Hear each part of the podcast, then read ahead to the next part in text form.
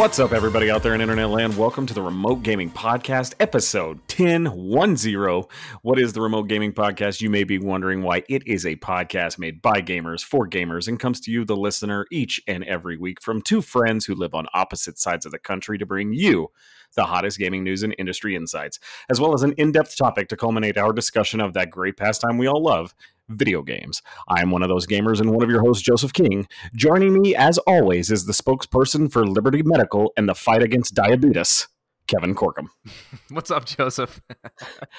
Had to uh, get a uh, little uh, RIP to Wilford Brimley that passed away yesterday. Yes, yeah, very sad. di- di- diabetes guy. Yeah, Diabetes. he did a bunch of. I think he did like a bunch of B tier movies in the '80s, and then he just loved sugar so much that he got to talk about it on TV for many years. yeah, it's pretty great. So, R.I.P. Wilford Brimley, a big fan of the remote gaming podcast he was before he left this earth. So, our thoughts go out to his family. How you been, Kevin? I'm good, man. How have you been? I've been. God, I, I feel like well, we recorded last week. Was it Monday, Tuesday, right? Uh, Yeah. So it's been a few days. We played we played a little Rogue Company together. We'll probably talk about that later. But I, I've been fine. I've just been chilling. Um, I got my hair cut this week, which was like, uh, geez, really strange. Um, I went uh, yesterday to get my hair cut, and it feels good. I hadn't had my hair cut. It had been almost six months, so I was looking really, really homeless and really, really homely. So I finally I got a fresh cut, feeling good. Um, my dog's been feeling better.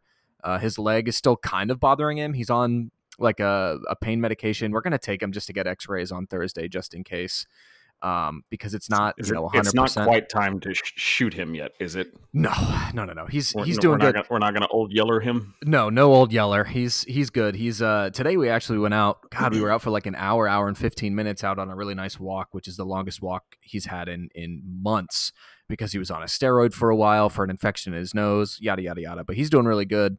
Um, so feeling feeling pretty confident about that. We had a good time this morning. Took some pictures out, you know, fucking sat by the lake and it was a good time. We had we had a really good time. So That he's sounds doing nice. yeah, he's doing well. I've been trying to get up a little earlier. Um, I've been trying to get up around like nine thirty when my girlfriend gets up. She gets up for work. She works around at, at like ten, so she gets up at nine, nine fifteen. So I'm I'm gonna try this week get up a little earlier just so I can kind of you know get the dog out before it gets too hot. Um, settle in, do whatever, you know, then maybe start streaming around two, like I have been, you know, within the last couple days. Look out for a stream on the Remote Gaming Podcast channel. Uh, I'll be doing that maybe I don't know today. I might I don't know what I'm doing today, but but tomorrow uh, for sure, uh, and maybe Thursday or Friday. Well, Thursday, no, I gotta take the dog to the vet. So look out for one either tomorrow or Wednesday. I'll be streaming on the Remote Gaming uh, Twitch channel, the underscore remote underscore gaming on Twitch. I like it. I like it. I can dig it. You know, you were talking about getting a haircut. I just got a haircut recently too. Uh, uh, one of our listeners, a friend of mine, Trevor, he hooked me up with a barber. I've been getting uh, haircuts from uh, women at these like salons and places we have in town, and no, nothing against women or hairstylists. But I feel like I've been wanting a actual barber, somebody with a barber's license, and somebody like a man that knows how to cut a man's hair. Like, uh, you know what I mean? Like, it's it's different when you have a guy barber that's using shears and all these other types of techniques and stuff that they you don't get at the salons. And uh, he hooked me up with this guy, uh, a really cool guy named Austin, and um, there's this barber shop uh, on the uh, east par- east side of town. Um, it's kind of you would miss it. It's this little. It's actually a, connected to a duplex. There's a home for rent right next to it, and it's got the old school. You know, the little uh, your uh, The spinny your thing. barber. Yeah, that thing. The the the the, the candy cane. The barber shop candy cane. I don't know what the fuck else to call it. Uh, they have like one of those things, and you go in there, and uh, it was it was good. He's actually a gamer. I told him about the podcast. So Austin, if you are listening to this, what up? What's Uh, up, appreciate Austin? you- appreciate you for listening. Um, he's a big fan of The Last of Us. We kind of vibed on that for a little bit. Um, but it was it was it was good. I got my hair cut exactly the way I wanted it, and I'm definitely found a new home to go to because I had been my, the lady that had been cutting my hair. Uh, she did a fantastic job, but uh, I think two years ago she had to quit because she had got arthritis in her fingers, and ever since then I've been just shopping around at different places and never. I've had decent ones here and there, but you know how it is. Once you find that one person that cuts your hair the way you want it, it's very hard to do that once that person once you, once you lose them. You know what yeah. I mean? Oh, dude. So I've moved. I the best barber I've ever had. I've moved so many times, and I've lived in so many different cities for you know a couple months at a time. Uh, just based on my job as a as an actor, so I've had to have so many different haircuts. Now, no one will ever cut my hair like Igor from Port St. Lucie. That guy, he took like an hour to cut my hair. There was not one single hair out of place. This guy Sounds took like such he's- pride in his fucking work. Oh my god, so With great. a name like that, like you got to like he sounds like he's about to give you a fucking quest. I need you to go see Igor at St. Lucie. literally literally i would go in i would go in and and and uh only on days that he was in i'd call make sure he was there you know he'd clear a schedule i'd come in uh, you know get a great fresh cut and i for a little while when the first time i lived in orlando before i moved to new york city i drove down almost two hours to get a haircut from him that's how good the haircut was because i can't find anyone in orlando i finally it's funny that you say that i haven't had a woman cut my hair in um upwards of four or five years. I've just always been going to barbers. Um, but my girlfriend heard about this woman, whatever, through work. Uh, she runs a salon out of her home. And I was like, okay, I mean, that seems, you know, safe enough. Social distance, wear my mask. I'm only coming in contact with one person, you know. So great. Yeah. So I went to go and she gave me an amazing and super fresh cut. Uh, so shout out to her. Her name is Faith. Uh, but yeah, it, it's interesting you say that because once you find a barber, once you or a, or a hairstylist or whoever, you stick with that person, and they if they give Oh, you the haircut you want, I mean, and they take pride in their work and they're quick and they're they're good, you stay with them because your hair is fuck. It's hard to find someone who who can take care of it. Right, for sure. Yeah, I told Austin. I said, "Yep, you got a new customer. I will be coming back to see you." Uh, I usually go bi- bi-weekly to get my hair cut. Um, every now and then, I'll, you know, if I'm doing okay on finances and everything, I'll go weekly just to keep it the same. But usually, due to schedule and things and social life and things like that, it's it's every two weeks that I go get my hair cut. Yeah, I think Um, biweekly is a is a pretty good uh you know a pretty good gauge. Yeah, every two weeks is is about the time you know you need that that fresh cut. For sure, for sure. Um, you know, speaking of random things and topics, uh, we actually got our very first emailed question to us. So uh, I want to give a shout out to Brandon for reaching out to Ed, just like you can at remotegamingpodcast at gmail.com. Uh, Brandon writes in, he doesn't ask anything about video games. He says, uh, Hey guys, I'm here to ask a serious question. What is the best fast food chain? Chain, excuse me, best fast food chain. Keep keeping on, Brandon. Well, Brandon, uh, I don't know, Kevin. What do you think is the best? I don't eat a whole lot of fast food, but what do you think is the best? Okay, so this is an interesting question because he says best, not favorite. Okay, so Oh, okay. so so my favorite fast food chain is going to be Taco Bell. They're they're my favorite. I love Taco Bell. I can eat Taco Bell any day, anytime, anywhere. They're delicious. But if I'm going, what do I think the best? Now, if we're or uh, you know the best, so we're talking best quality, right? We're talking Service. service. We're talking everything wrapped up into one. yeah, I think you have to go. you're gonna say the Golden Arches, aren't you? Oh fuck no! I'm saying Chick Fil A. Oh, okay. I'm saying Chick Fil A. Ooh, Now, you now know what? Chick Fil A sucks, right? Because they give a lot of money to a lot of shitty, shitty organizations that are anti-LGBTQ plus, and that that sucks, right? Well, I'm I a Satanist and I love that Jesus chicken. I'm not. I'm not a Satanist, but I, but God, man, the food, the fries, the, you can't go to Chick Fil A and not get a good meal. You can't. I've never, ever, ever, ever been disappointed by Chick Fil A. you know you're I, I think you're i think that's probably it like when i sit there and think about every chick-fil-a i've ever been into it's always clean. The the, the service is always friendly. I've always kind of joked that they're basically a cult because it's always like you know uh, my pleasure is their tagline you know what Right. i mean? Like uh, anytime you go there my pleasure and things like that. And so i just like it's just brainwashed into the brain. I'd love to get a hold of the chick-fil-a training video and just see what these people go through. Is is it is it just a simple sit down, watch a VHS tape? Uh, or do guys come out in white robes? They cleanse you in the broth of the chicken oil. they they say a few prayers and like. but it's similar no, to like, Disney. It's similar to Disney, right? Yeah. Like you gotta, you have yeah. to. They they indoctrinate indoctrinate you, right? Is that the right? And they whatever. Indoctrin. They, yeah, they yeah they, they get you. They, you drink the juice, right? You're drinking the Kool Aid if you work there. And it, it, but yeah, like every time I've been to any Chick Fil A in any town, it's always clean. The service is always good. The food is quick and it's always hot and fresh. I don't think I've ever had Chick Fil A that's just like a cold sandwich or a ever. cold nugget, ever. Yeah, man, I didn't. Even, man, you that's that's hundred percent correct. I was gonna say, you know, probably like best just because the longevity, they're like the Nike of fast food would be McDonald's because mm-hmm. they're they're fucking everywhere. And I've been to some awesome McDonald's. I know you've probably been into the one uh, when you lived in uh, New York, the one on Broadway. Yep, the two story one. Mm-hmm. Like that one's super cool. Like they shut it, that one down. To, they did shut it down due to Rona. Yep, it's not coming oh, back. Man, that's yep. that thing had been there for years. That that yeah, McDonald's like was, was, less than five minutes. Like, well, it was it was probably a four minute walk from my apartment when I lived in New York City.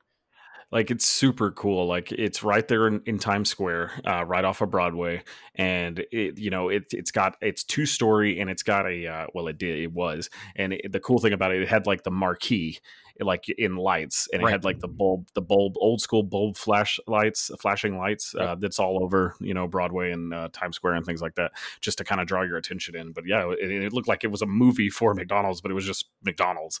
And that's crazy. That's that's that's a huge one that had been around for years. But uh favorite my favorite is probably five guys. I think uh In-N-Out's overrated as fuck. Um now you consider you know, five guys as fast food I mean, I don't. Well, let me ask this. I don't know because we have one in Amarillo. Um, but are there five guys? Uh, I think fast food has to have the ability to have a drive-through, right? Right. Uh, that's kind of how I qualify are, it. So, are there any five guys that have drive-throughs? I don't or think all... so. I think they're all like Chipotle, you know, Chipotle style, right? Like Chipotle doesn't have but, a drive-through. They're they're kind of the like one here does. Does it really? One. Yeah, it's oh, right actually across the street from the Five Guys here. Um, so I don't know. I, I I think if you get your food in under ten minutes, five minutes, I, that would qualify as fast food. I would say a burger and fries is fast food, right? Okay. Whether yeah, you sure, so I, am cool. I, I, would say I'm gonna go with Five Guys is my favorite. Uh, but if we're not gonna have, if that that's not part of the equation, I don't know. Like, uh, I, I think Wendy's is a pretty fine establishment we have a kind of a rival to Taco Bell here in Amarillo, Texas. It's kind of all over the uh, Texas and Oklahoma Panhandle. It's called Taco Villa. Yeah, um, it's it's really good. The meat and food is always very fresh. It's kind of do you know do you know what Roses is? Yes, Roses Cafe. Yep, it's very similar to Roses, but it's a little bit more fast food friendly than uh, Roses is. Roses is usually always a dine-in experience, but uh, even though they have a drive-through, um, it's kind of that quality of food: the fresh lettuce, the cheese, and things like that. Um, I like Taco Villa a lot. My wife a, loves Taco Bell. Do you have a P. Terry's by you? I know they have them in Austin. Never heard of that. What is so, that? So P. Terry's is a fast food chain, and they do their food's really, really, really good. I'd put them up top five, probably fast food chains, but it, I think it might just be an Austin thing. They do burgers, they do chicken sandwiches, but it's it's like good quality stuff. I'd say it's it's on the same, well, maybe a little bit better quality than a Wendy's. Um, Wendy's is kind of my favorite fast food burger. If if I'm not counting Five Guys, I think Five Guys probably definitely takes the cake. They they're fucking they're great.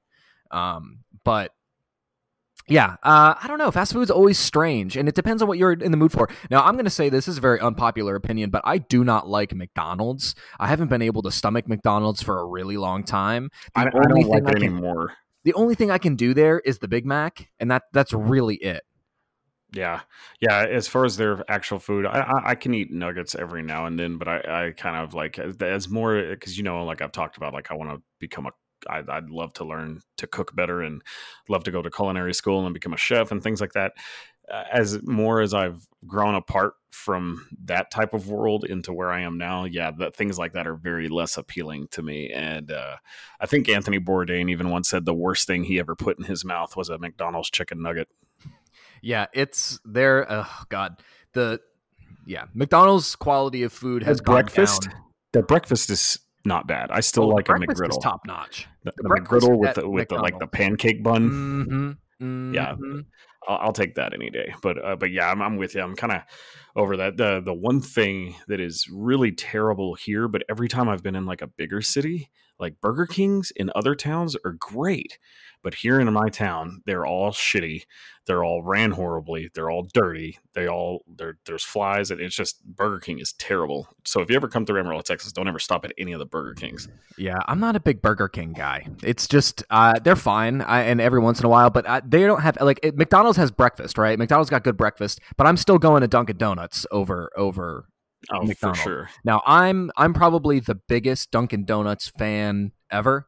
Um, I love them. That's my favorite go- coffee. That's what I Oh, buy. That's like when I go buy their coffee at the grocery store, I get Yes. Dunkin' Donuts coffee. Oh, the coffee is so good. Their food is good. The donuts are good. But man, their coffee is off the chain. And I'm Oh, also from Massachusetts. It's So we had coffee. Oh, one on every corner. You in Massachusetts, you gave directions based off of where the the or the closest Dunkin' Donuts is. It's like okay, you go down there, you see a Dunks on your left. When you see the Dunks on your left, take a right. You go down there about half a mile, you see the Dunkin' Donuts, take a left. That's literally how you would give directions. So Now- it's ingrained. I've been around, you know, me being a huge Philadelphia Eagles fan. I know a lot of East Coast culture and things like that. Do you, was is there Wawas around Boston, No, or a well, Pennsylvania only thing? It's so it's a Jersey, Pennsylvania thing, and they're in Orlando. We've got a fuck Really? in Orlando, a ton. I've got two within three miles of me. Wawa is great. oh yeah, Wawa's got great food. If you go to like their little counter that they have where they can cook you like their sandwiches and things like that, um, and then they have like a lot of them now are grocery stores. Yeah, they have a lot of stuff. I mean, you can get beer, wine, all kinds of stuff. Yeah, yeah. Well, Brandon, I appreciate your uh, email. Um, next time, ask a question about video games since it's a video game podcast. But uh, you know, we'll t- we'll take any type of question. If you want to ask something random, feel free. If you want to talk about video games, we can do that too. Reach out to us at remote gaming podcast at gmail.com, just like Brandon did. Thank you, Brandon. We will keep keeping on. Uh, Kevin, what have you been playing? Um, I've just been playing more Rogue Company and Apex. Uh, I've kind of put Ghost of Tsushima on the on the sideline right now. Um, I'm gonna get back to it probably sometime this week. But I've just been playing Rogue Company. I started playing it on Switch. I got a Switch code like out of nowhere um, on their Twitter. So I've been playing it on there, and man, it runs really well, like really well. Um, I was I'm thoroughly impressed, and I've only played handheld mode. Now, I will say it does suffer a little bit from a lot of games on the Switch, being when you play in handheld mode, the sticks they're just not. Right, it's hard to aim. Accurate. It's hard to aim, so it's a little frustrating playing on the Switch handheld mode because of that. It is a very precision game, um, but it's a lot of fun and switch owners like this is going to be i think besides fortnite the big free to play game on the switch for that reason i think it's Very cool. i think it's accessible i think it runs really well and they're going to support it so yeah uh, it's Now, when when did they say that it is going? Have they announced exactly when it, they're going to stop charging for like the founders packs and stuff like that? And then when is it going free to play? they haven't announced that but as soon as they they launch season 1 which they say is coming in the next couple months it's going to be free to play so Okay, I'm, good. I'm assuming it's it's right around september is when they're going to launch it The reason I say that, um, if you're listening, we are fixing to start. We start. We're going to do this at the first of every month. Um, next week's podcast will reveal a winner. Uh, we're giving away a free game every month. Uh, if you're listening to this, we're going to give you a free game every month, free on us, uh, just for being fans of the show. Uh, what we're going to do, you got to follow us on Twitter. Um, sorry, I had that up in front of me and I lost it. Just so I don't mess it up, it is uh, at remote underscore gaming 20. That is our Twitter handle. Uh, right now, we have a uh, question up on Twitter. Each month, we are going to be giving a free game away. Comment below what you think is the most influential video game of all time. The winner will receive a code for Rogue Company. Must comment, like, retweet, and follow to be eligible. eligible. Now, like Kevin said, this game is going free to play eventually. They haven't announced when. Right now, it is $14.99 uh, for the Founders Pack, all the way up to 60 uh, The code we have to give away is for the Founders Pack. Um, it's a really On fun game. Me Uh, too. it, it is on PC, but I I, I think I'm going to be uh, generous since that's the only code we got. Um, if if somebody wins and they do not have PC, I will I will buy the code for yeah, you. Yeah, we'll buy it for you. pl- for the for their platform of choice. Um, but if you happen to own PC, we'll give you the PC code.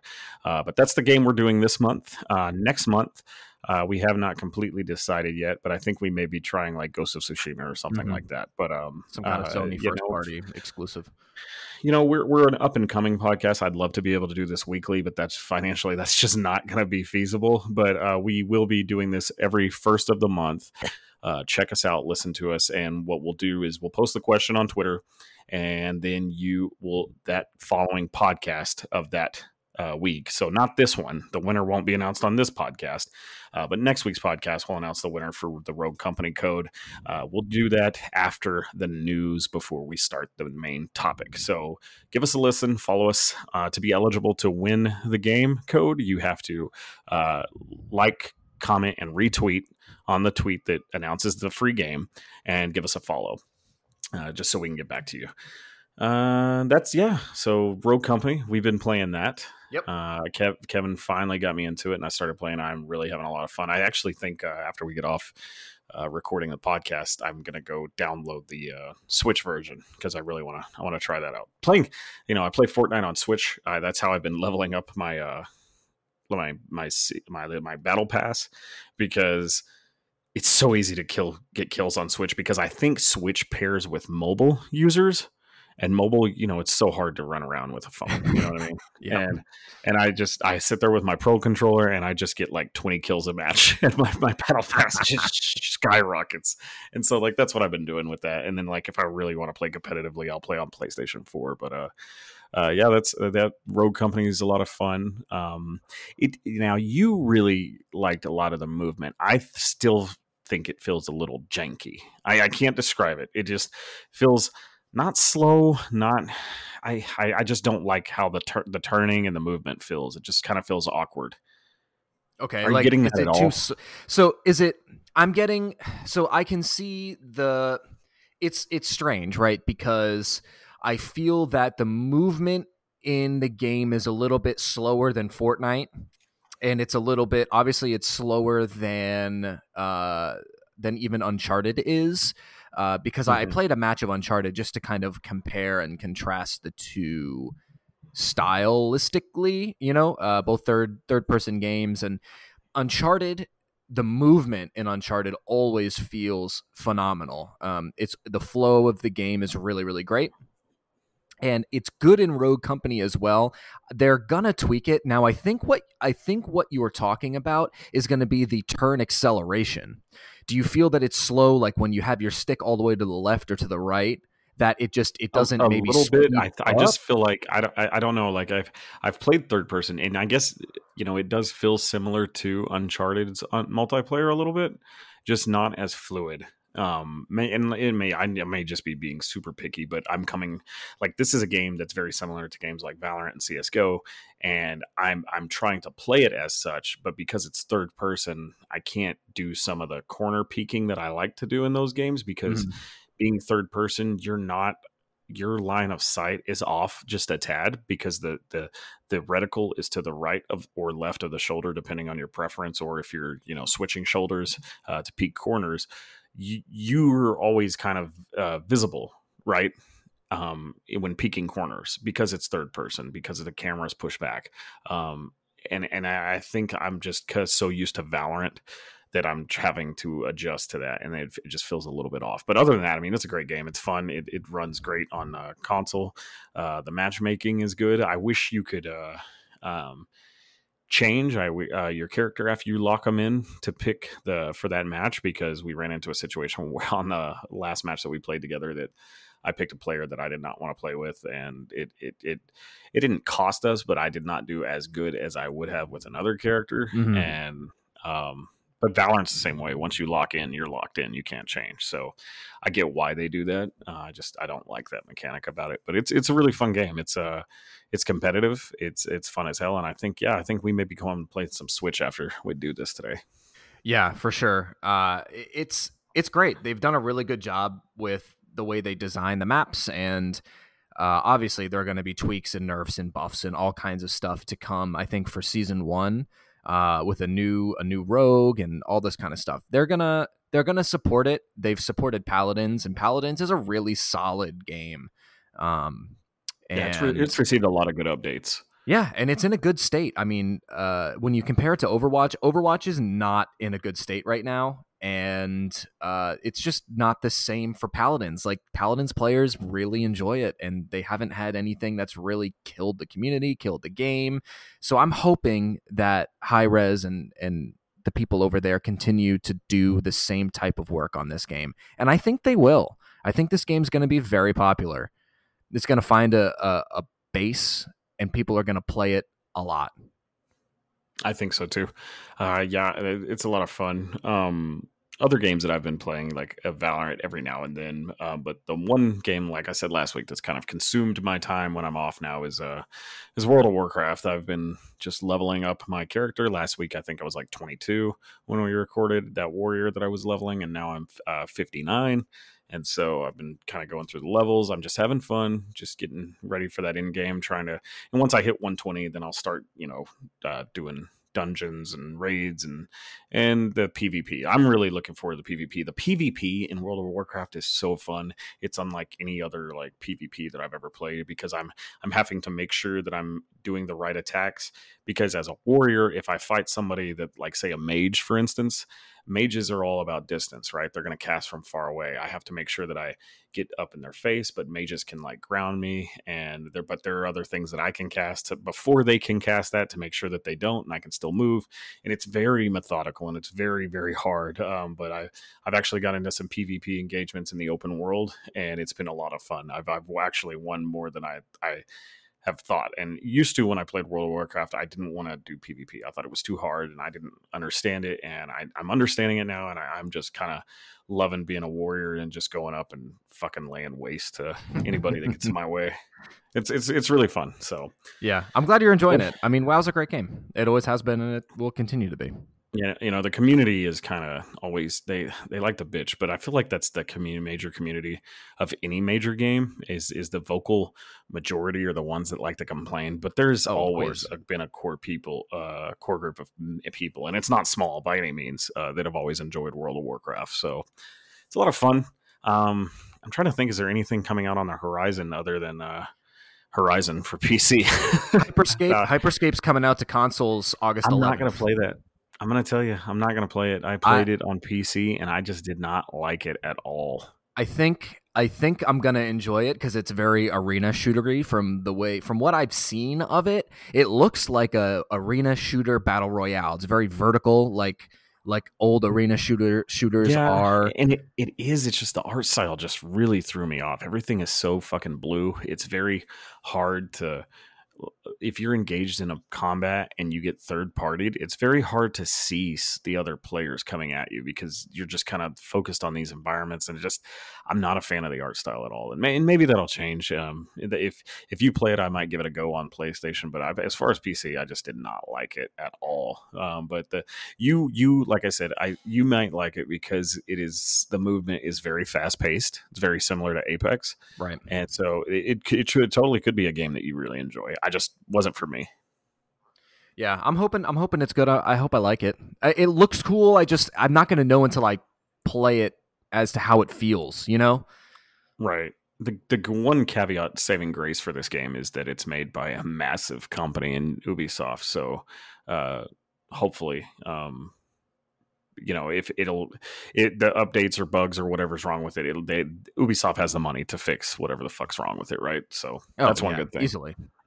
So, um, anything else you've been playing, or do you want to just jump right into the news? Yeah, I think let's jump into the news. Let's let's let's hit it. We got some interesting news pieces this week. It's kind of slow, we, but there's some there's some good stuff to talk about. And and uh, real quick before we do get completely into it, our number four, I believe, did, is that going to include the leaks that you sent me? Are we going to talk about that?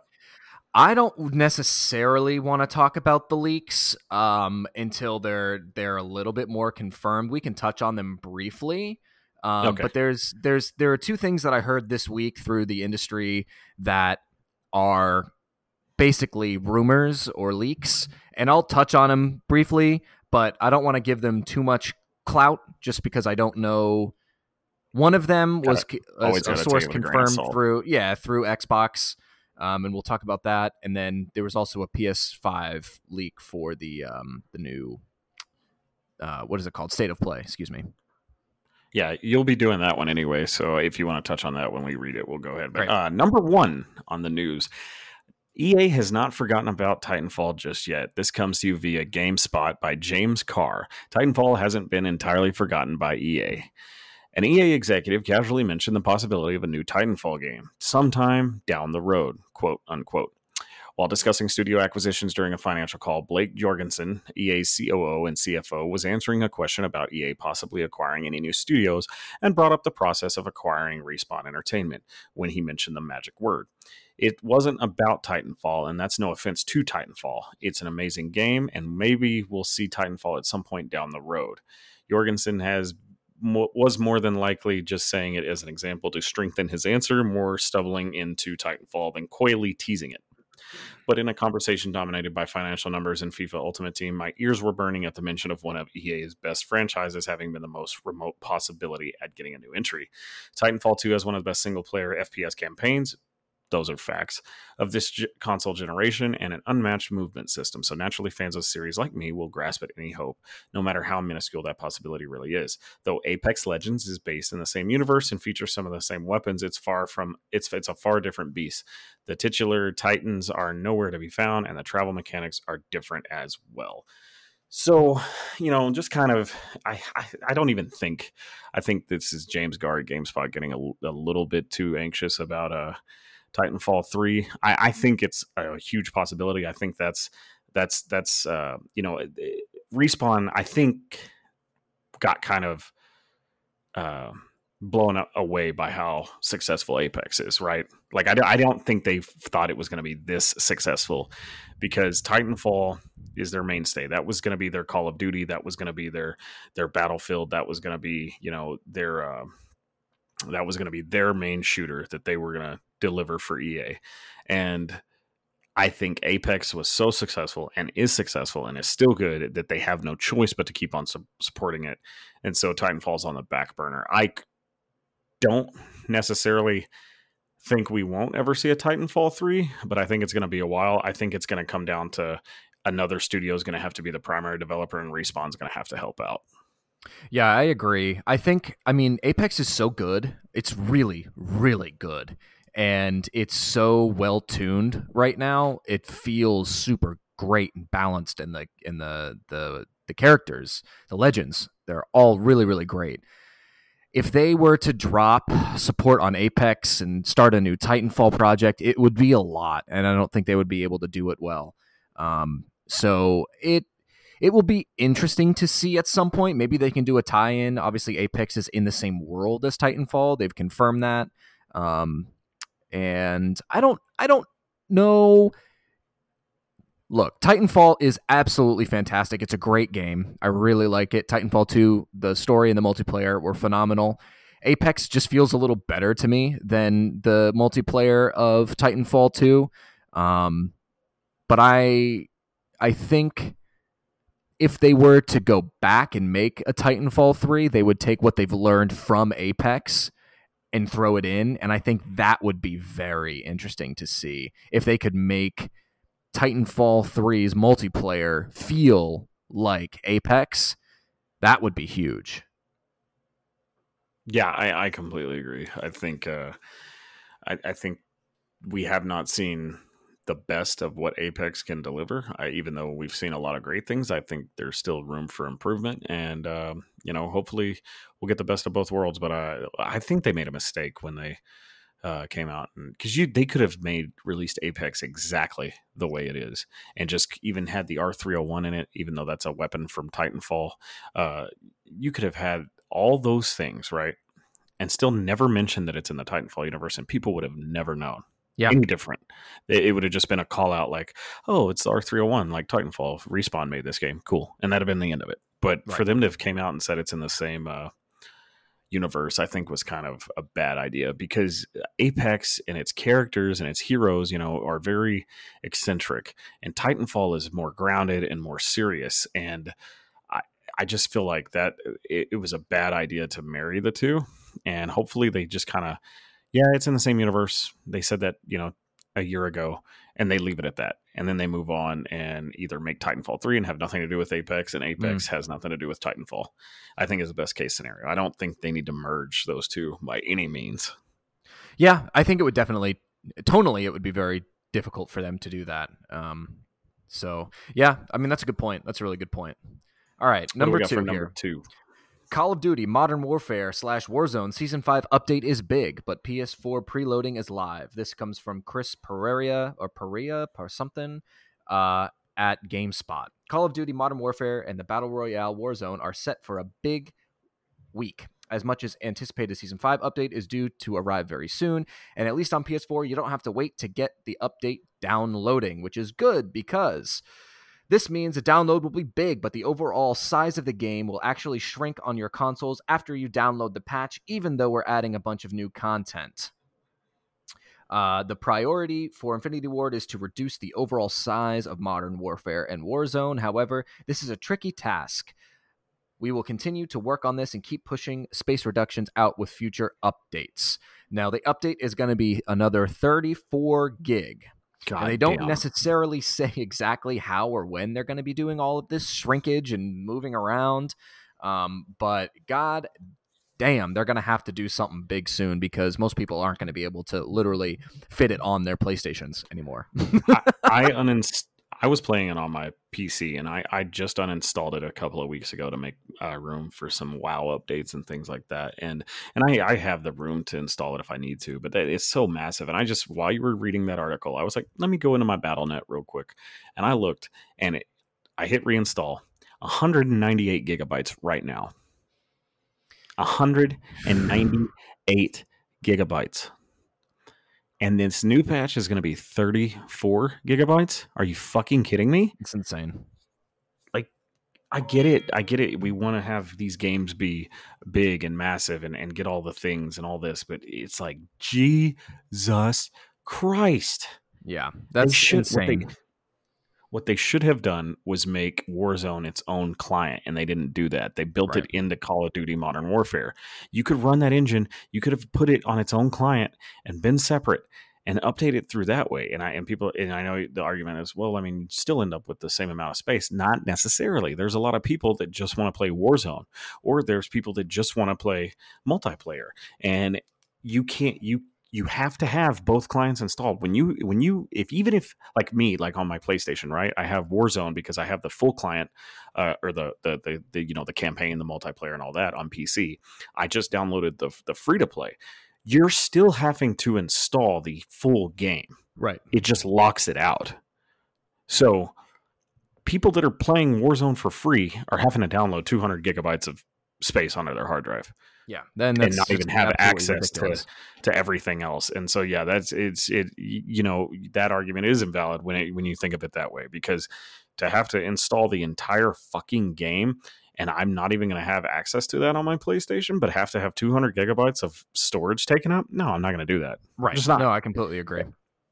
So uh, at some point, I think yeah, I need to go into my PlayStation and just uninstall. I have a four terabyte external hard drive uh, where all my games are stored on my PlayStation, so it's not that big of a deal. But a lot of people don't have things like that. There's people that are still using the 500 gigabyte uh, hard drive that's the base model. You know what I mean? So it's it is a uh, that's just too much. And they should have thought about that. It's honestly pretty incredible that they keep just making it bigger and bigger and bigger and bigger because it, it I just yeah, it sucks. It really does because you like in order to copy, right? To copy it on PlayStation, you need to have double the space to copy it it's mm-hmm. very it's weird but like i had to delete every game off of my playstation at one point just so i could install the update for warzone and then reinstall the other games it's, it's ridiculous. ridiculous. like world of warcraft has been out for uh what 16 years there's been let me see uh the base game and then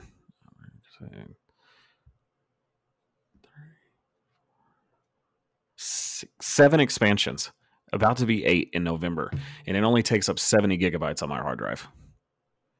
Wow. with eight expansions. That's insane. and, and so, it's like, don't tell me it can't be done. Y'all are owned by the same fucking company. Right.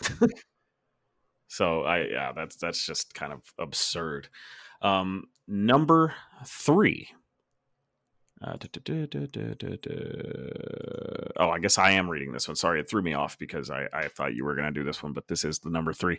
Uh, new PlayStation State of Play coming this Thursday, August 6th. This comes to you via Cian Maher at VG247.com. A new PlayStation State of Play event has been announced for this Thursday, August 6th. The news comes from the official PlayStation blog, which recently published a post pertaining to Sony's upcoming event. Quote, It's been a while, but State of Play returns this Thursday with a focus on third party published games coming to PS4 and PSVR. Reads the blog post. We'll have a few PS5 game updates on third party and indie titles that you saw last June in the PS5 showcase. End quote. This episode's uh, this episode of State of Play has over 40 minutes of content, including new gameplay footage and updates of a variety of upcoming games. To reiterate, this State of Play is primarily focused on PlayStation 4 and PSVR, although it will feature at least some updates for PS5 games. Uh, quote, and just to be super clear, there will be no PlayStation Studios updates in Thursday's episode. Uh, then it goes on to kind of talk about what it's going to be expecting. So, but no, nothing first party, um, just a bunch of third party games and things like that. Kevin, what do you th- what do you make of this? Are we going to get anything neat? Any last banger for the PlayStation? What what are we going to get? I don't know. I, am not really sure. I think this might be a little lackluster. I mean, the, there were leaks that came out, and the leaks that came out had some interesting things in it. And if they come to be true, it would be crazy. Um, but go ahead and uh, go ahead and just say what some of them were. One of them is the Hogwarts game. We're going to see a reveal trailer. Um, we're also going to see a Ratchet and Clank, more Ratchet and Clank gameplay. We're going to see um, P- a PlayStation Now service trailer, which is very strange. Uh, what could they possibly be talking about? Are they going to do something like Game Pass or what? Uh, Overwatch 2 campaign gameplay trailer, and then the new Call of Duty will also be there. According you know, to these leaks. I'm looking at what you sent me from the leaks, and one of them was a Red Red Red Dead Redemption 2 PS5 enhancement trailer. I think that would be pretty cool to see. Um, but other than the Hogwarts School of Witchcraft and Wizardry, if that gets announced, which we've heard that that's in development, I would love to see that. Uh, but I feel like that would be more of a PS5 game. And then the one that I think could be possibly be true because it's going to be a news topic here at the end is a Silent Hill reveal trailer. Um, and we'll talk about that later. There's a news topic that we'll hit touch on, but it's totally possible that those leaks could be true. I would like it to be that because, you know, that would just kind of add on to what we talked about last week with Sony did pretty well with their PS5 showcase. I think we both thought. And then if they came out with some of these things, it just kind of shows that more third parties are in bed with Sony than Microsoft. Yeah, I think it definitely shows a lot of third party support for PlayStation, which isn't necessarily shocking uh, because there are so many PlayStation 4s out in the wild, and PlayStation 5 has been getting really, really great engagement on. In, on internet polls and all these kinds of things when they're asking gamers hey what are you more excited about playstation or xbox it's like 85% people are more excited about um, PlayStation than they are Xbox. I saw a couple things, so I don't know. It, will be interesting to see. I think these third-party developers, though, are wise to cuddle up to Sony. Yeah, yeah, I think so too. It'll it'll definitely uh, be interesting. That's for sure. What do we got for number four? Kevin? All right, so this is from Cian Maher at uh, VG two four seven. The DualShock Four works with the PlayStation Five, but not PlayStation Five games.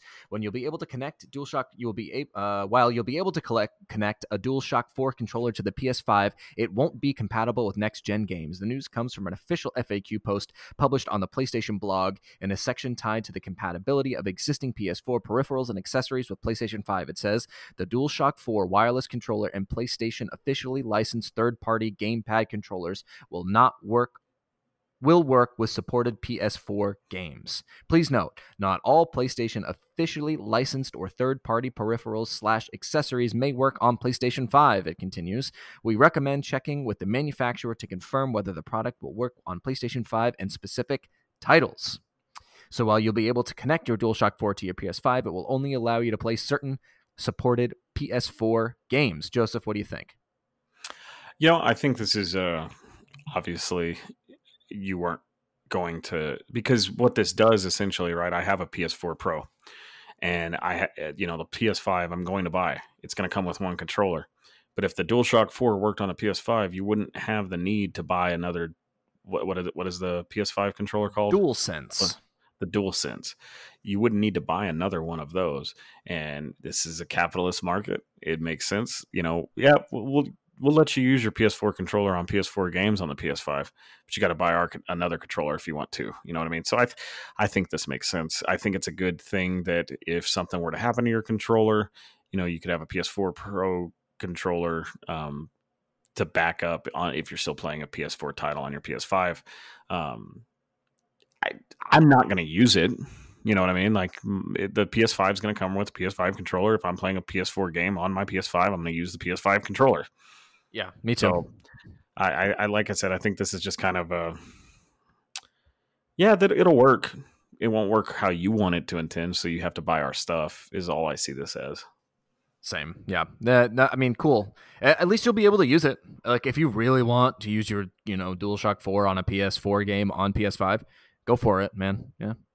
Yeah, and I, I get that. Like, if you're if you're playing a game that's on, say, you're playing uh, Warzone, right, or Fortnite, or something that is a PS4 game on the PS5, and you're just so used to that, and you want to. Those are competitive shooters, and you want to be what you're used to. It, I'm sure it is going to take some time to get used to this new controller a little bit. So, from that standpoint, I think it's a good idea. You know what I mean? Yeah. No, I completely agree. So, all right, what do we got here? Next. Number what? Uh, number five. Five? Number five. Valorant introduces Act 2 Battle Pass, new skins and modes. This comes to you via IGN of Adam Bankhurst. Uh, Riot Games has revealed the Act 2 of Valorant will begin on August 4th. That is tomorrow. And will bring with it a new Battle Pass, a new agent, a new glitch pop skin line, and a free for all deathmatch mode. Uh, Act Valorant Act 2 Battle Pass will feature unique unlockables, including gun skins, gun buddies, sprays, player cards, player titles, and radiant points. It will cost 1,000 VP, which is basically their V Bucks. Uh, the new agent arriving in Valorant, Killjoy, was revealed last week and will become playable on August 4th as well. She is a wonder kind that can use a variety of robots and gadgets to obtain the upper hand against her enemies. Uh, the new Glitch Pop skin line leans into a dystopian future where death has no consequence and comes to life through bright, colorful skins and a playful but deadly attitude. These skins will be available at For Frenzy Odin, Bulldog, and Judge. These are the names of the weapons in the game. Uh, there will also be melee weapons as well. Free for All Deathmatch will launch in beta and will become available on August 5th. It will see 10 players battling for dominance with no abilities, infinite money, and no spike, which is the bomb in Search and Destroy. Uh, a player will become victorious with 30 kills, or if they have the most kills after six minutes, all weapons will be available, and players will start with heavy armor. When a player dies, they will respawn within three seconds and will start with eight seconds of invulnerability that would allow them to swap weapons if desired. you know, I I love Valorant. That's that's probably my it so far. Um, it's it's not my game of the year, but it's my it's my favorite shooter of the year that I've played. Um, Last of Us Two is my favorite game of the year so far, but uh, this is this is definitely up there. Um, I'm glad that we're finally getting some updates. Uh, they we needed this. Um, the the thing that uh, sucks is where's the new map? We need a new map. This game has uh, four maps, and it's uh, it's time for a new one. I, the battle, uh, the deathmatch mode, I could give a shit about because the time to kill is so high. Like I'm, I don't want to go play a deathmatch mode with a time to kill of you know 0.5 seconds. You know that just doesn't sound fun to me. But I, I might try it out. But I, I, more content for this game is a good thing. I'm I'm totally all for it. Yeah, I mean, uh, listen, Valorant is a very strange topic. I feel like, um, just because it is similar to CS:GO, and there's all of these things talking about how expensive some of the cosmetics are in Valorant, and it's like, you know, hey, if you if you think they're too expensive, then don't don't buy them. Um, yeah, it, they're very overpriced. I haven't paid for any cosmetics yet. There's some skins that I want, but like to you know the last the dragon skins that they released to buy the entire bundle which only gives you four skins and it's not even for every gun in the game was a hundred dollars. And you know the game is the game is free to play. And um, it, it is a grind to unlock other characters and their signature uh, skins for their own weapons. Um, but you know, it is a free to play game, and like like Kevin just said, if you don't want to pay for it, don't buy it. And I haven't. And I think that's the right attitude. I'm not going to get mad at a company for charging an absurd amount of skins because there are idiots out there that will pay that kind of money. So, you know, who's who's who's really dumb? You know what I mean? Right. And and I see a lot of people and their takes are like, "Oh, it's predatory." It's not, man. It's not because uh, why would you pay why would you put it behind a paywall? It's like, "Bro, if if not it, it, you don't need the skin to play the game." It, it is you a it, they're making it an elite product. They're making it for the most hardcore of Valorant gamers, right? And yes, you can you can say that there are hardcore gamers that maybe don't have the means to pay for it and it's not fair. I I get all of that. I see that side of it.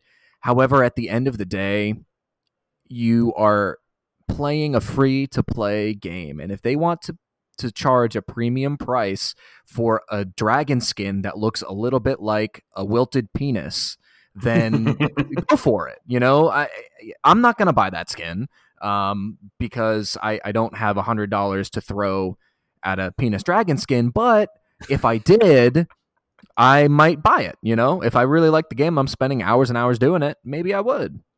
Yeah, and I am spending hours playing this game, but like it's just not worth it to me. I don't I don't see the point in spending a hundred dollars on a on a cosmetic. Um, you know, if this was like, okay, the game's free to play, and you get these four maps, and you get these so much characters, but if it was a hundred dollars and you got all the skins and you got like four more maps and then unlocked all the characters, yeah, I might think of that, right? But you can't sit there and bitch and moan about what a company wants to do with the game that they developed. Is it predatory? No, it would have been predatory if they charged hundred dollars for skins and then you had to complete a challenge to unlock them. That would be predatory. Um, yeah. But you're getting what you're paying for. Now, is it worth that? That's up to the spender. If you if you have the wherewithal and the means, and you want to pay hundred dollars for to make your gun look different, that you and here's the thing too: every match you have to buy the gun. If you die, you lose that gun. It's not like Rogue Company. When you die, you lose the gun, you have to pay for it again. If you don't have the money, you don't get the gun for that round. And so you got to think of it from that standpoint. You may not even be seeing this skin if you're trash at the game. Right. And so it, it, you know, I think people are.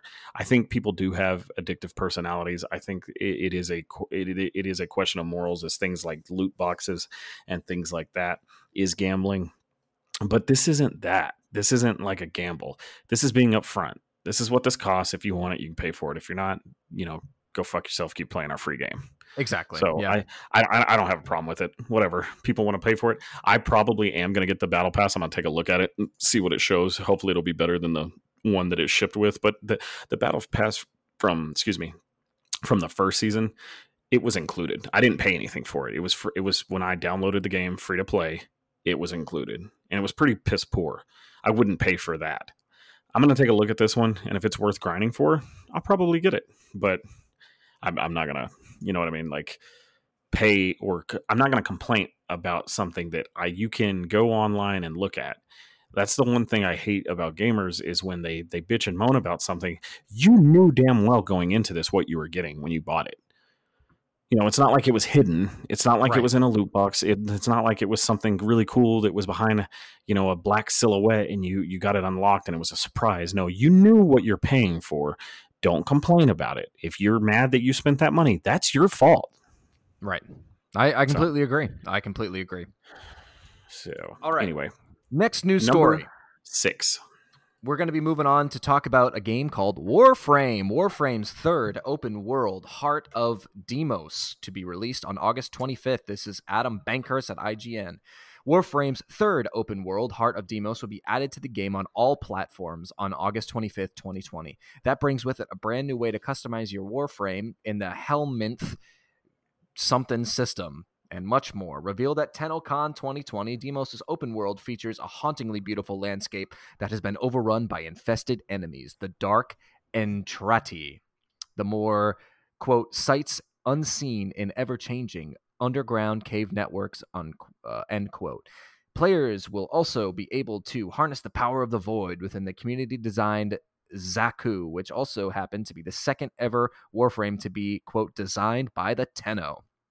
So there's a 30 minute demo of this up uh, on IGN and a couple other places. Um, it looks amazing. If you haven't played Warframe, uh, it is probably the best game you've never played. It's phenomenal. Uh, it's free to play. There is so much depth. There is so much grind. There's so much loot. There's so much cosmetics. There's so, oh God. I mean, it's unbelievably good. And You know, go for it. I, I'm just gonna say real quick that you know, shout out to G- Digital Extremes because this this game started as nothing and has evolved so much, and there's so much content in this game. Digital Extremes. Uh, they not only developed it, they published it. They self-published, and I think they started with like a team of like 30 people with this game. And it is one of the biggest loot grinders out there. It, it's third-person Destiny, and it's it's a lot of fun. I prefer Destiny a little bit more, and so I never got into Warframe. Warframe but there's a huge gathering of people that that plays uh, uh Warframe, and I, I believe uh, da, da, da, they they developed the own engine, the Evolution engine that it They did. runs on, and and it's it's Digital Extremes. They deserve all the clout that they get for this because they've they basically started from nothing and and developed a really really fucking good video game that's And been out for, runs- s- for seven years. You know, so It runs on Switch. This yeah, fucking it game runs is really well on Switch. it runs on Switch. It's incredible. These guys, hats off. The game is phenomenal. If you haven't played it, play it. It's it's a little confusing. The systems are very robust, but once you get the hang of it, it's it, the grind and everything is phenomenal. I've played a lot of hours of this game. Um, I I was kind of with it back when it was free to play on PlayStation 4, right when it dropped, right when it wasn't nearly what it is now, and I played a lot of hours then. Um, and I've played a lot on the Switch. Uh, it's just really, really good. Give it a shot. For sure, for sure. All right, number seven. And I'm excited about this one, but don't get your panties in a wad just yet. This comes from uh, VG247, uh, Sherif Saed. Uh, Konami hints at impending Silent Hill news. Now, remember, we reported earlier in the leak from the PlayStation event that there's going to be a Silent Hill trailer. Um, but uh, like with all leaks, take them with a grain of salt. So, anyway, uh, Konami has gone about directing attention towards a new Silent Hill Twitter account in a bit of an unorthodox way. Konami has kicked off what could be seen as a teaser for something Silent Hill related. On Friday, on Friday, the Friday, the publisher posted the Silent Hill 2 Siren, uh, which, if you've played Silent Hill games, you know exactly what I'm talking about, on its official Twitter account, sending series fans into a tizzy. Naturally, this fueled intense speculation about Silent Hill from fans hungry for something new. Uh, the Twitter, the tweet in question was Konami's official account, and it said, "Close your eyes, always scary." Silent Hill 2 Siren, and was the siren. Uh, the fun didn't last long as Konami quickly replied that the original tweet claiming the post was motivated by watching streams of Dead by Daylight. Dead by Daylight, uh, Daylight, of course, recently received major Silent Hill themed content. This was a, like I think a couple of months ago. However, the tongue-in-cheek tone of the tweet clearly indicates that Konami is not messing around and is indeed teasing something. Uh, so that tweet came out at about 253 six minutes later they said easy there internet. We were watching streams of dead by daylight and thought we would share the noise and feel of being haunted or hunted. We won't take the tweet down and backpedal. We just wanted you to enjoy it. Before the twitter account ended this weird bout of promotion it directed fans to the official silent hill account on twitter. The account is very recent having only started in this july uh, though it does not have the blue check mark being linked to by Konami's official Twitter, gives it. And so, yeah, it's not an official Twitter account yet, uh, but because t- Konami tweeted it out, because it was its own Silent Hill page, uh, perhaps hoping fans to keep guessing, Konami ended the tweet stirring by saying the official news would come from the account in question or an event or something, not from us. We were just being fans and enjoyed the noise slash memories. Sorry, everyone. Did not mean to kill your Friday mood.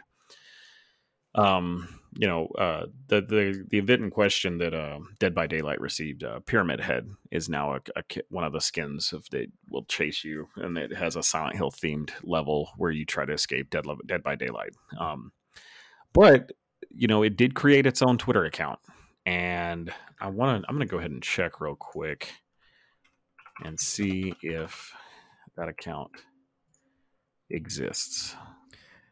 I think a new Silent Hill game will come, and we might see it at Sony's press conference. And if we don't, then it might be a little further away than than we think it is. Yeah, so far I am not finding an actual Twitter account, so I'm wondering if they removed it. Um, that the, the Twitter account that they linked is now gone. So, um, with the leaks that came out, and see the thing is, this Twitter came, this tweet came out on uh, July 31st. Um, hours later is when it, the the leak came out, and now that Twitter account's no longer there.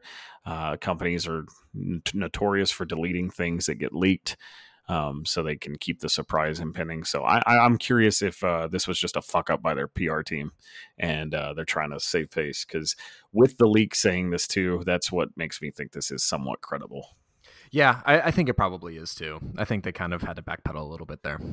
I think they they probably took whatever uh, Hideo Kojima was going to develop from the PT that came out several years ago, and they've been working on it themselves. I don't know how good it's going to be without uh, Kojima, but Kojima was never involved in any of the Silent Hill games anyway, and all the most of the Silent Hill games are always pretty decent. So I don't think they necessarily needed him to do that, but I guarantee you they probably had a bunch of unused assets that they were like, "Well, we're going to fucking use this." Is it going to have Norman Reedus? Probably not, but I bet money there is a Silent Hill game coming which yeah, is good because Konami has been away for too long. We need. I I hate that some of my favorite IPs are owned by this shitty company. You know, I I miss Metal Gear, I miss Castlevania, and I miss you know Silent Hill. Three of the best damn games of all time are are owned by this company that we may never get to see again. So, yep, they'll get their shit together. From, yeah, I doubt that. Sony just needs to buy the IPs. I wish I they agree. would. Yeah, me too. Number all right, eight. last story. Halo Infinite dev admits that it has, quote, work to do on graphics. This comes from Stephany Nunneley at, what, VG247. I was like, well, uh, 343 Industries has addressed fan feedback on Halo Infinite's campaign reveal in a blog post which goes over the game's fidelity, art style, and acknowledges the team still, quote, has work to do. Halo Infinite yeah. Studio 343 Industries has addressed fan feedback in a blog post, which reiterates what players saw in a campaign demo as a work in progress, but acknowledges it has work to do on the game. The blog post states that the team has heard the feedback regarding the visuals in the in game campaign demo and is aware of the debate regarding the quote overall art style and visual fidelity end quote. According to the blog post as far as styling the team was aiming for a more classic art style. Based on our leanings from halo 4 5 and halo wars 2 along with strong community feedback we decided to shift back towards the legacy aesthetics that has defined the original trilogy. With halo infinite we're returning to a more classic art style which was a key message going back to the very first reveal that garnished or garnered enthusiastic and positive responses. This translates to a more vibrant palette, cleaner models, and objects with less quote unquote noise, though it does not mean less detail.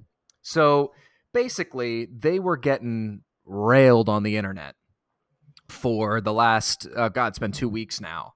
Uh, so Xbox has come out and, and said this, right? They basically like, look, look, look, it's art style, and obviously the game is still a work in progress. Now, I saw uh, a video. I think it's from Review Tech USA, and he basically has an inside source at Xbox.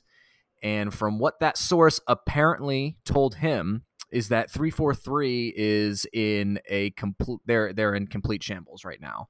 Um, and they're they're Were outsourcing they before the yes. Okay. The, apparently, the development of of Halo Infinite has been a complete nightmare. They're outsourcing. I, think the they said around like sixty percent of work being done on the game. Nothing is cohesive.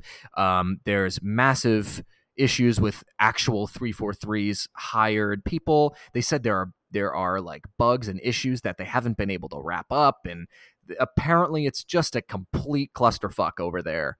Um, which I I hope is not true. I really hope is not true. But based on what I've seen of Halo Infinite, I wouldn't be surprised. I really it's wouldn't all, be surprised. It's almost like that game's not going to come out this year, like somebody said.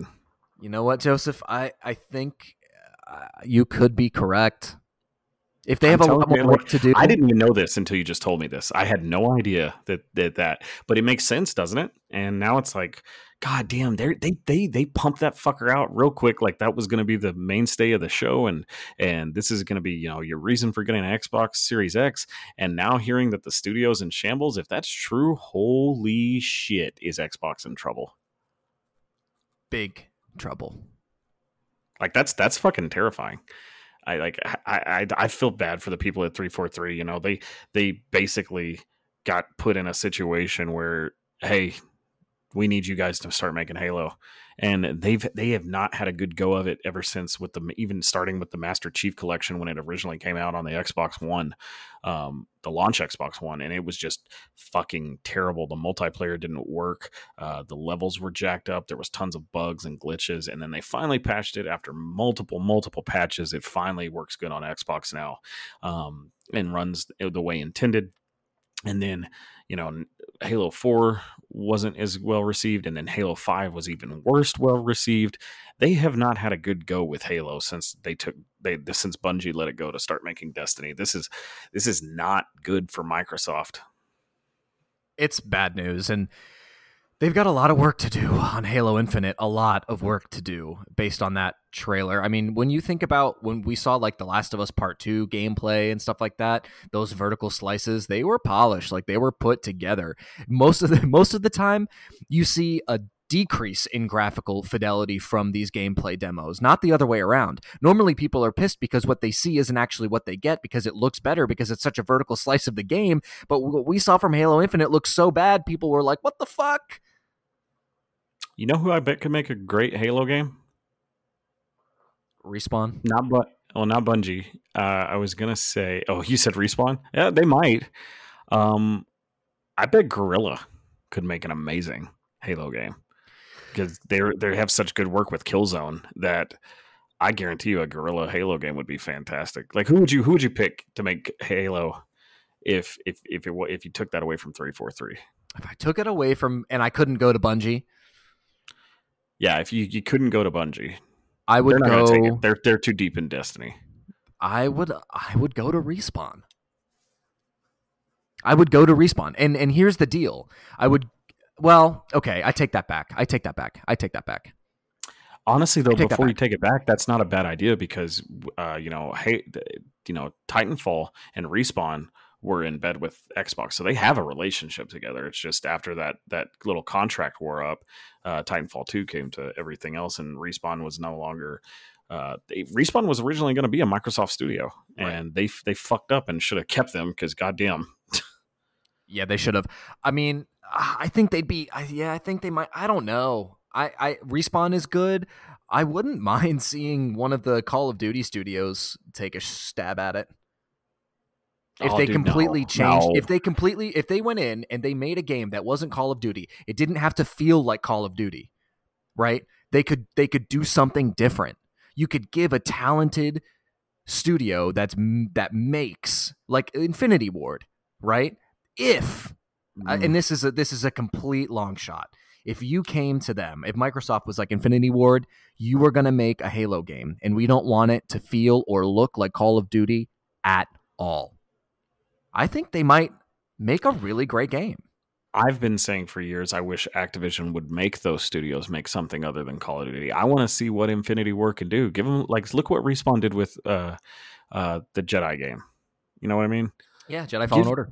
And they didn't even have enough time to fully develop that thing. Like, what if, what if Sledgehammer or somebody else was able to make something else other than fucking COD every year?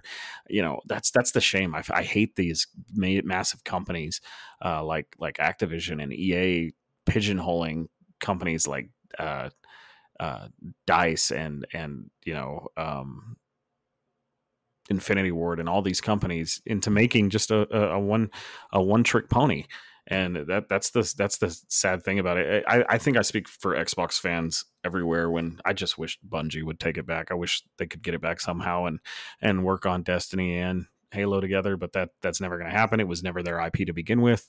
They were just a studio that Microsoft owned that, that got to develop it, and so that is that unfortunately will never happen. But God, it sounds like uh, three four three is in dire dire straits.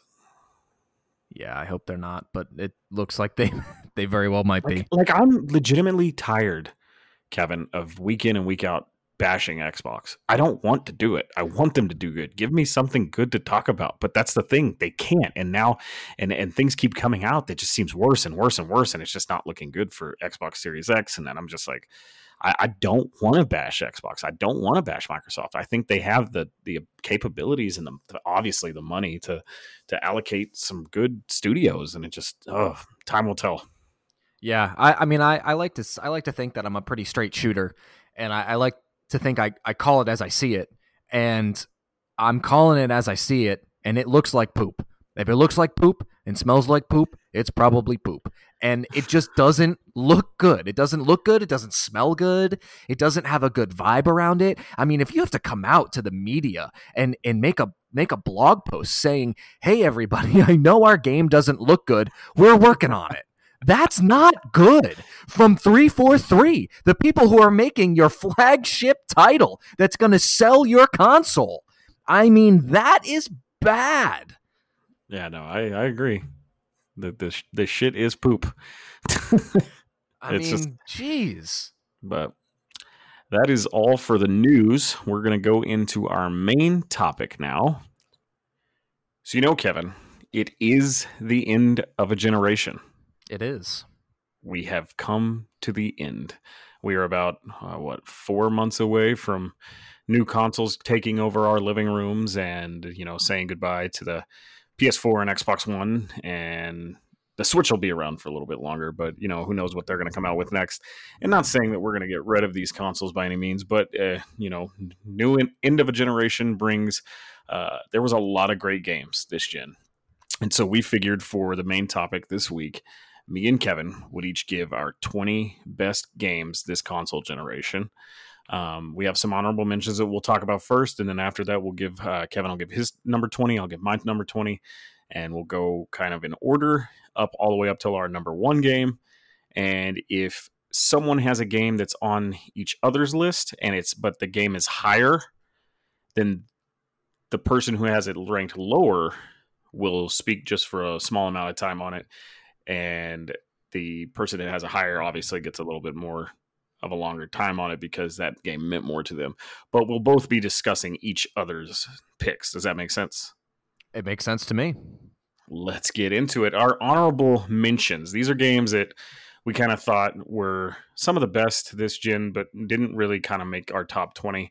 Uh, we have Dark Souls 3, um, Destiny 1, The Evil Within, Cuphead, Dying Light, Nioh, Batman Arkham Knight, uh, Player Unknown's Battlegrounds, Celeste, Metal Gear Solid 5 The Phantom Pain, Ori and the Blind Forest, Dead Cells, Hollow Knight, No Man's Sky, Sea of Thieves, The Outer Worlds, and Hitman.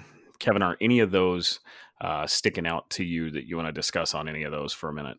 Um, I want to talk about PUBG for a second, just because it started everything with the battle royale genre basically. Right, right. Um, i think it's it's important to say that yes pubg is a complete janky mess uh, most of the time but it started everything. And if it weren't for that we wouldn't have fortnite we wouldn't have apex we wouldn't have a lot of these other um, in my humble opinion uh, better battle royales without pubg kind of paving the way for it.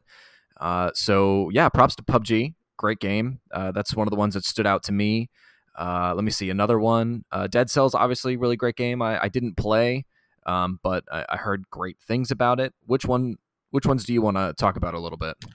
Uh, the one out of all of these, the two that really I spent the most time on, I'm literally one trophy away from getting the platinum in Metal Gear Solid Five: The Phantom Pain. Uh, anybody that knows me knows that that's probably as far as a series goes, um, that's up there with Mega Man for me. I love the Metal Gear Solid series. It's a shame that uh, we got such an incomplete game to be the series finale, uh, if you will. Uh, we I don't know if we'll ever see that series again. I'm sure we will at some point. I'm sure there'll be a remake of uh, Metal Gear Solid or Metal Gear at some point.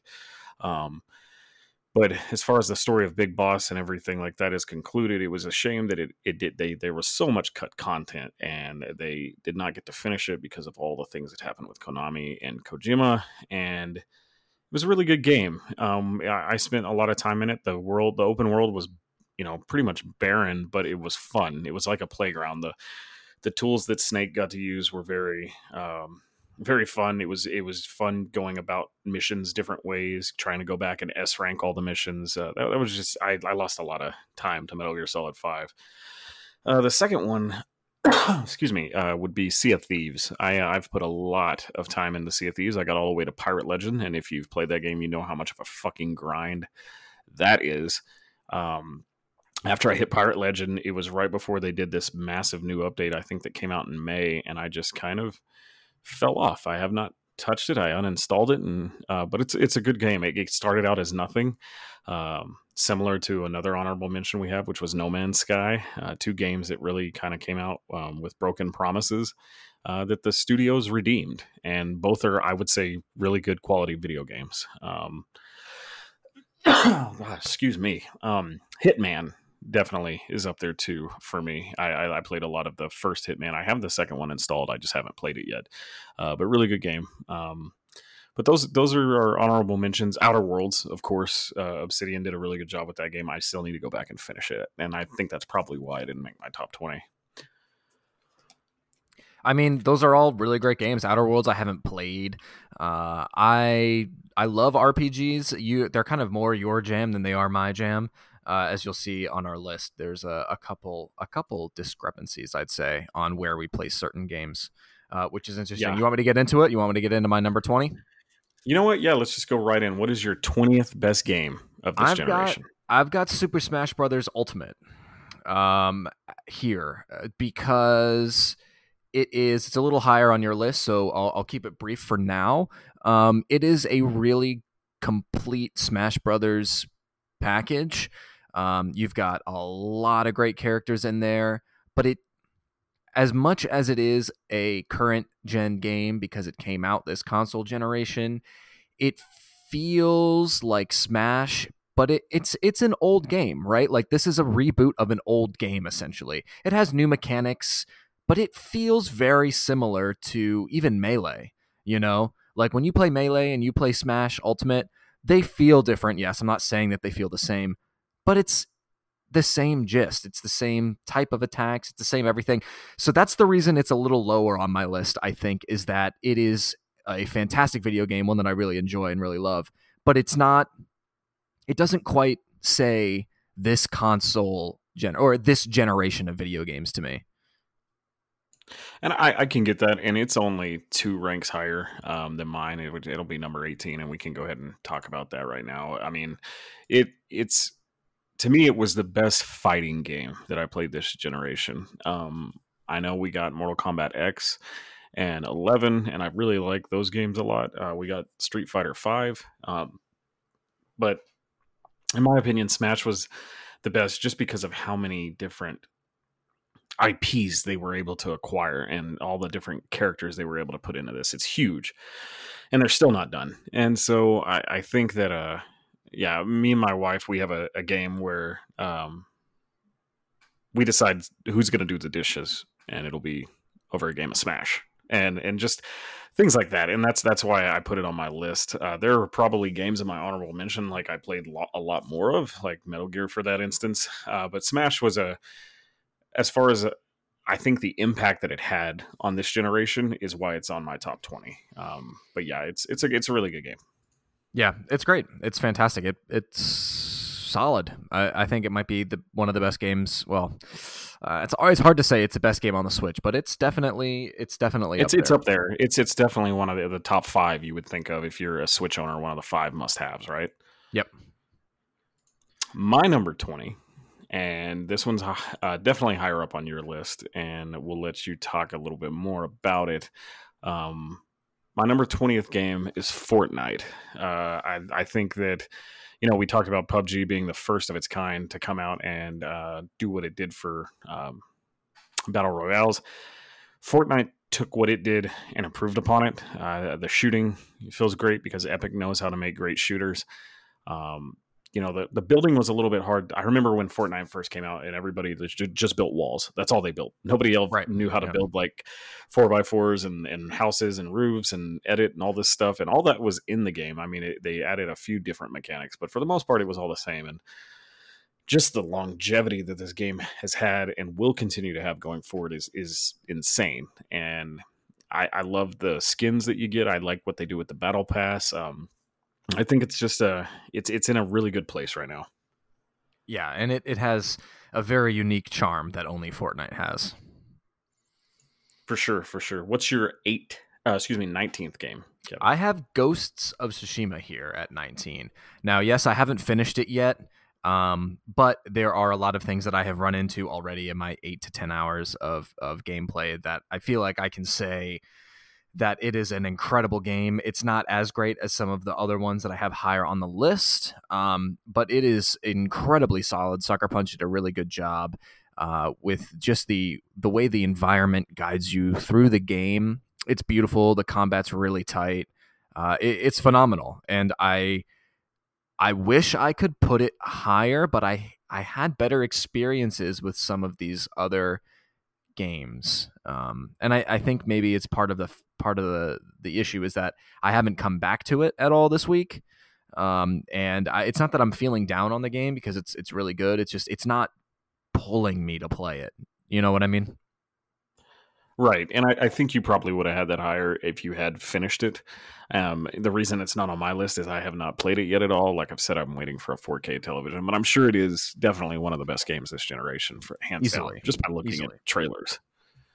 Excuse me, my so, sorry for everybody listening. We record our podcast in halves. So this is our back half. We recorded our first half yesterday last night my daughter got sick and i'm just starting to feel the effects of uh, i think i'm catching what she's getting so i'm a little short oh, of no. breath and kind of stuffy so bear with me uh, my number 19th game is another switch game um, mario odyssey uh, I like this game a lot.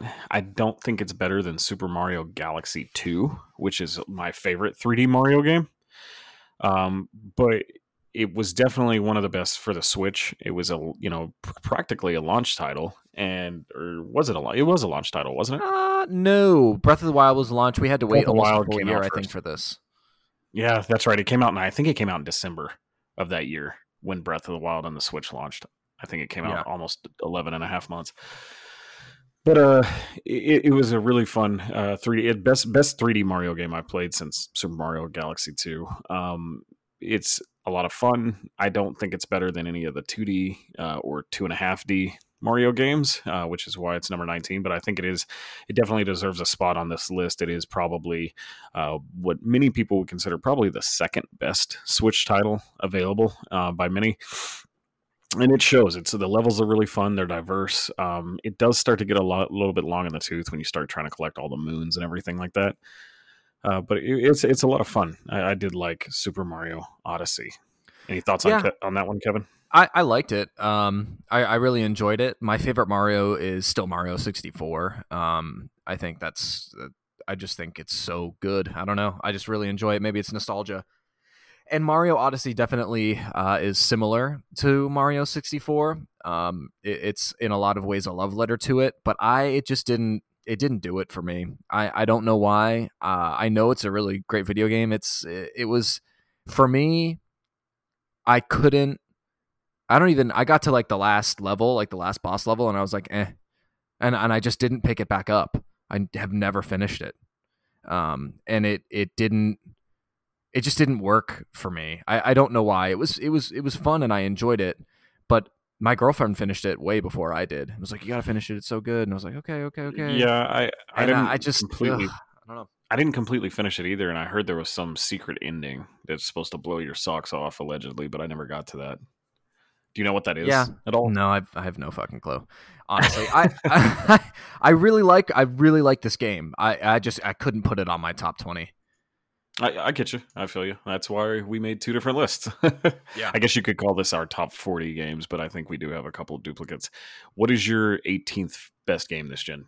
Um, my 18th is Monster Hunter. This game is really, really, really good. I've spent about 20 to 25 hours, which I know in Monster Hunter terms is, is not a lot. The game kind of dropped one at a weird point in my life.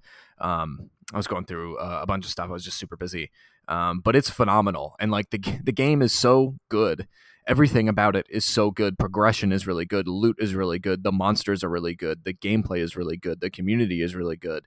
Everything about this game is fucking phenomenal. Um, and it deserves all the praise that it gets, in my opinion. And the only reason it's so low on my list is probably because I didn't play enough of it.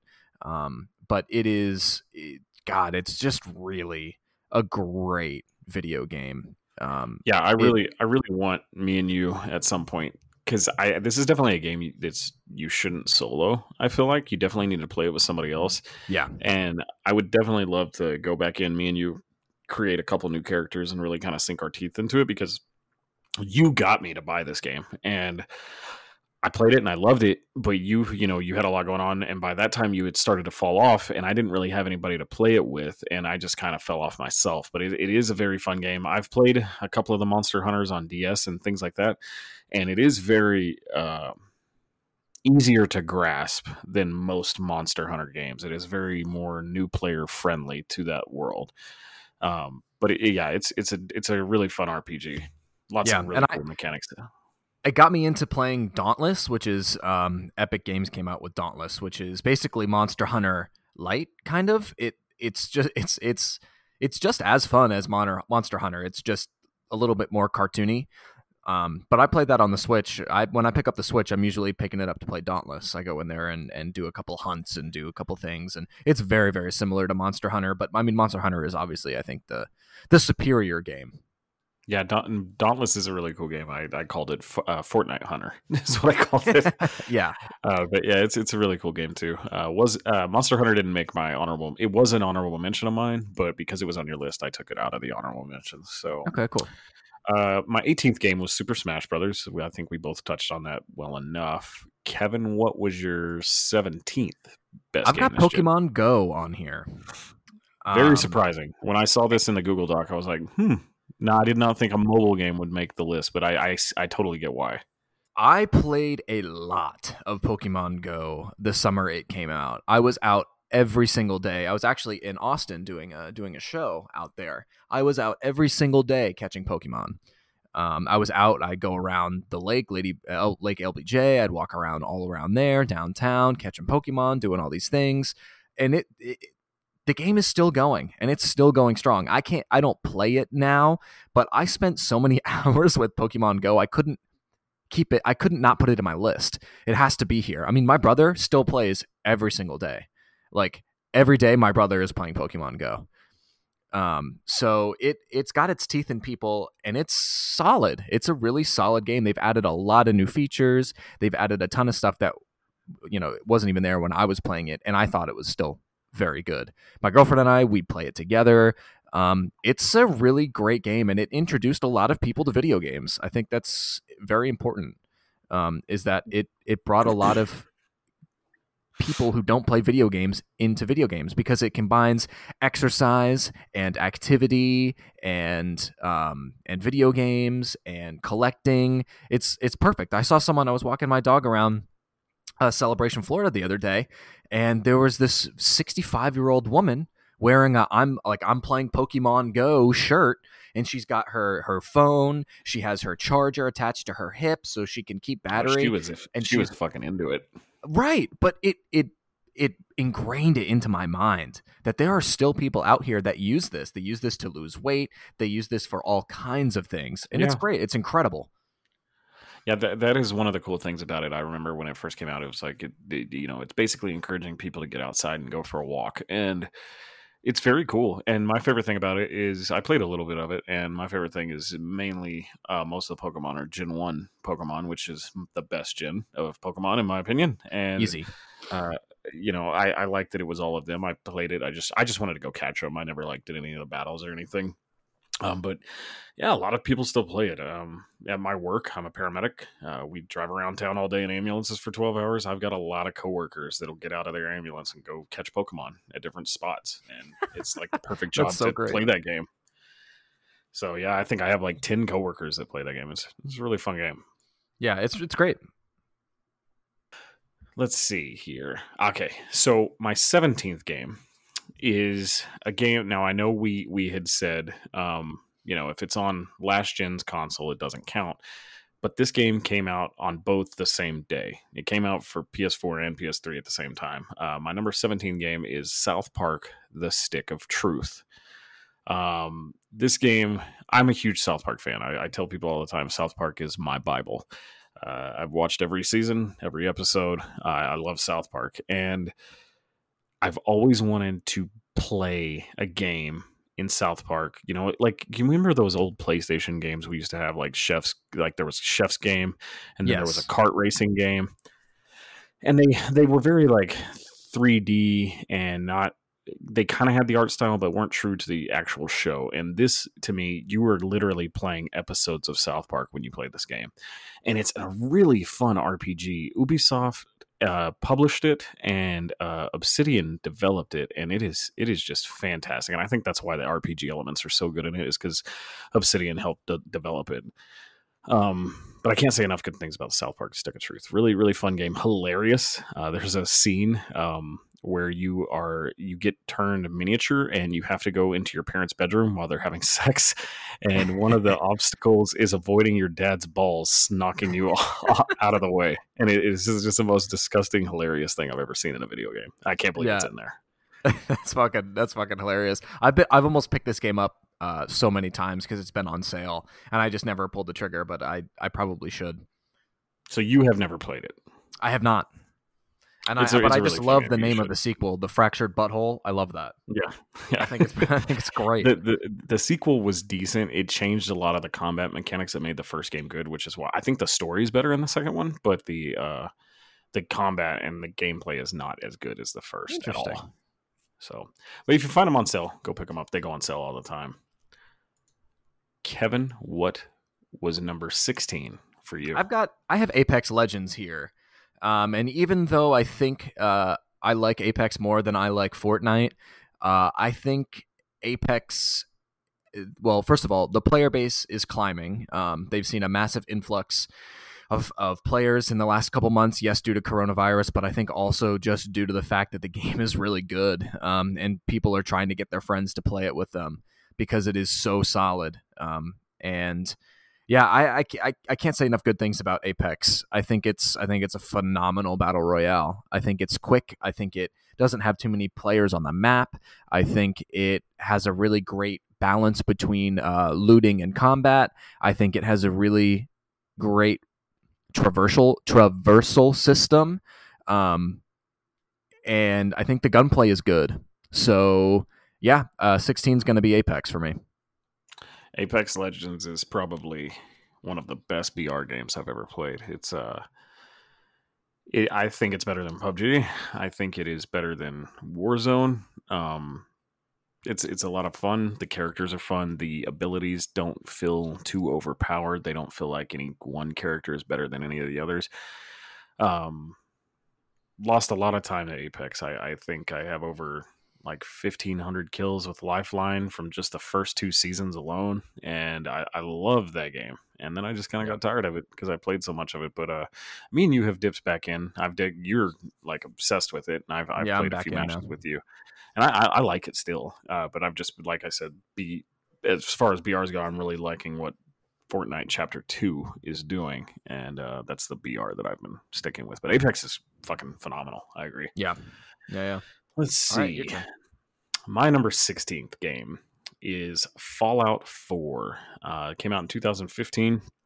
Um, I really want this game to be higher on my list, uh, but I waited, you know, almost seven years for this game, and um,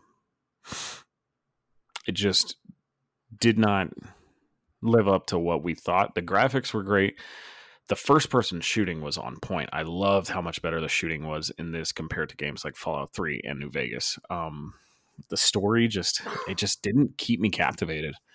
I, I could have given a shit about finding Shaun or uh, you know all these other things. It just wasn't interesting, and I think it was partly I think partly the world. I, I really loved Fallout 3's gray, gloomy uh, aesthetic this was just a little bit too bright to me. Um, you are from the Boston area. What did you think of Fallout 4? I didn't like Fallout 4. Um, I I was so excited to play it. It's set in Boston. It's Fenway Park. You know, there are so many great details um, that they took when making the game to make it feel like Boston. Um, I played about 20 hours of Fallout 4, and that was it for me. I didn't care much about the story. I it was kind of janky. Um, I wasn't enjoying it, and I really liked Fallout 3. Uh, I, I I really liked Fallout 3. I just didn't and in Fallout 4 is kind of more it's just more Fallout, right? But right.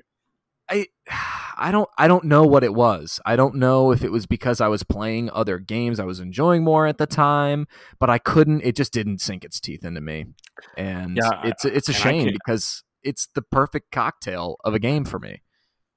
Yeah, I can completely agree with pretty much everything you said. Um, the fact that it's on my list period is because when I played it on PC and I got all the mods that the community builds and everything, it kind of gave it a little bit of an extra life. I was with you right when it came out. I didn't finish the story and then I went back and I modded a game and did all these things and uh, I just kind of like made my character have God mode and and unlimited ammo and all these things and was just tearing things up in power armor and it was super fun and I finished the story and uh, it, I did have a lot of fun with it then. But uh, the state that it came out in, I, I don't know, like.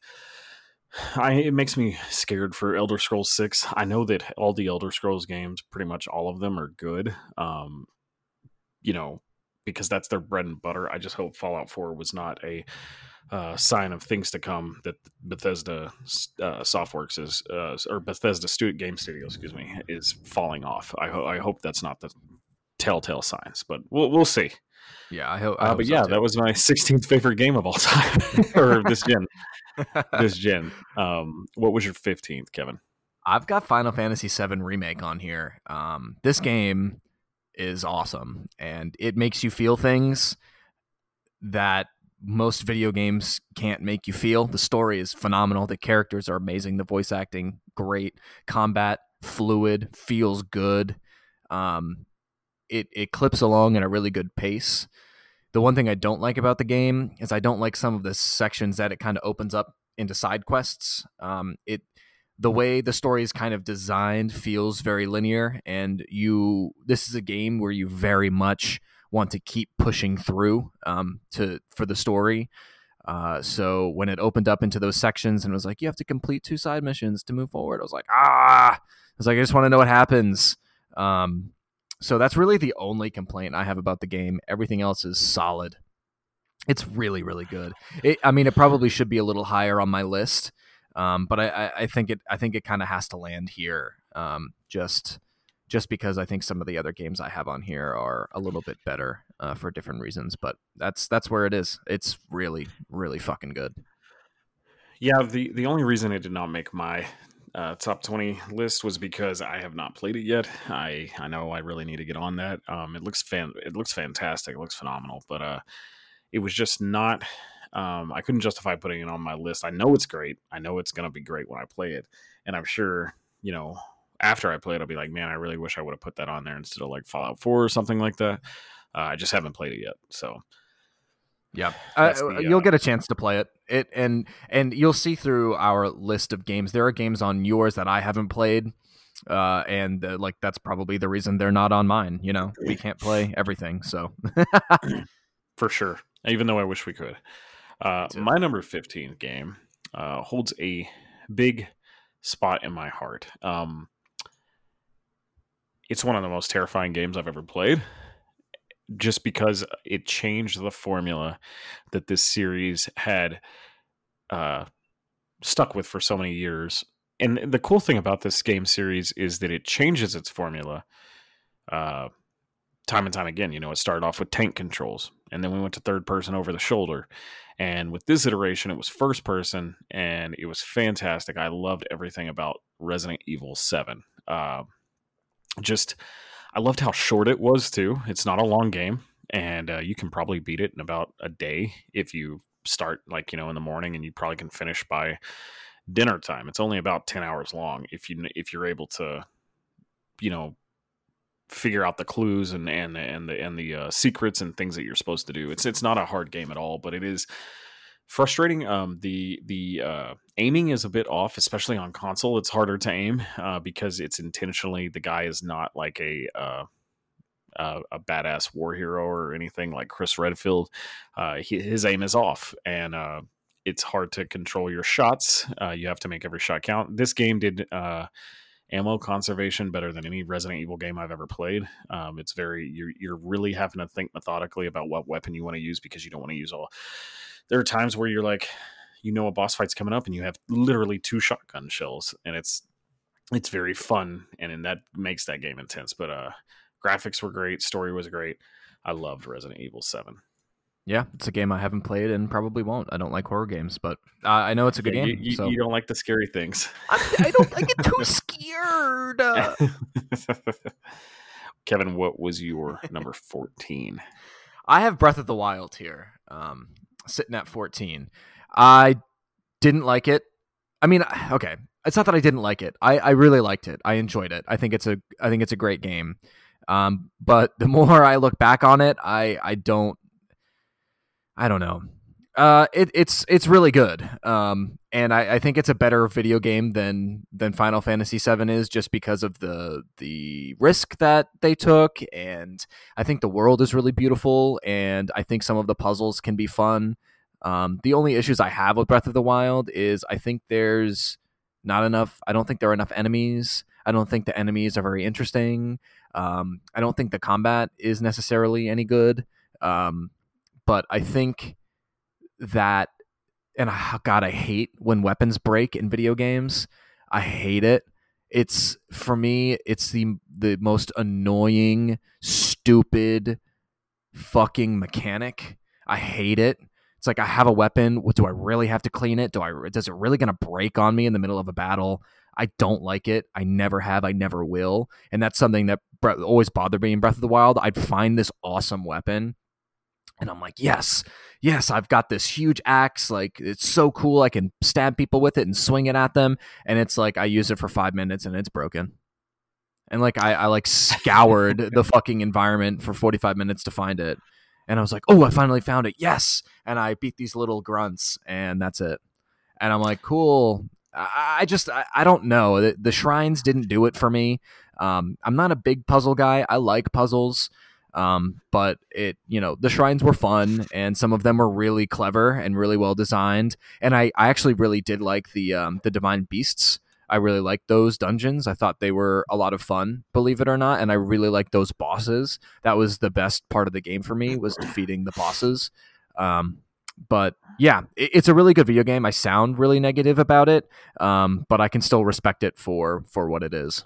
Well, and I wanted to address something real quick on the negativity that we're giving to some of these games, like you did with Breath of the Wild and the way I did with uh, Fallout 4.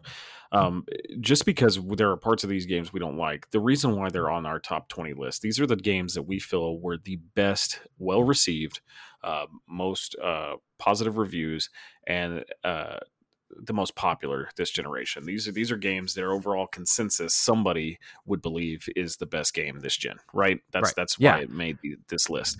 Uh, Absolutely, and games, they're games that you should play. They're games that Yeah. you should play, whether or not we like them or not. You should play them because you probably will really like them. But these are the these are the I think the twenty to thirty, however many we're off by, uh, because we don't have all duplicates. Uh, games that you must play, have played this generation is the way I think it should be worded. Maybe not necessarily our favorites. I know my list. I uh, once I get into my top five for sure. Uh, these are games that are in my probably become my top ten. It's crazy how good this gen was. I love this generation of gaming. Uh, I think it's one Yeah, of the I do too. in my opinion. Yeah, I do too. Uh, I, I kind of see. I, I did my list a little bit different than you in the sense that I kind of took I took into account the the I took into account kind of how the games uh, played out in the generation, meaning how powerful they were, um, how influential they were. So uh, that that there's a little bit of that in mine. Um, but I think as we get up into my top, you you'll see. I have a couple on here that I'll save it for later because it's uh it's a good. I'm excited to get into it. Okay, but your turn, sure. right? Yeah. Uh, let's see. Where was I at? Number 14. excuse me. Um, my number 14th game is a game that I keep coming back to. It's like crack. I'll, I'll, I'll get fucking fed up with it. I'll be pissed off at it. I hate the changes that they make, and then something else will come out with it, like an update, and I fucking fall in love all over again.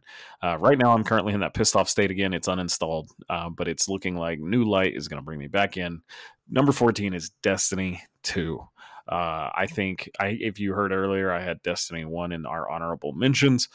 Destiny 2 took everything that Destiny 1 was and improved on it. Not when it first launched. That's why it's kind of lower on my list. Um, but after the release of the Forsaken DLC, uh, really was the kind of the turn. And then when they broke away from Activision and started their uh, seasons, man, I, I, love where Destiny 2 is at for the most part. Um, I just kind of fell off this last season and I need to get back into it. I heard things have gotten a little bit better since last season, but uh, I'm, I really love Destiny 2.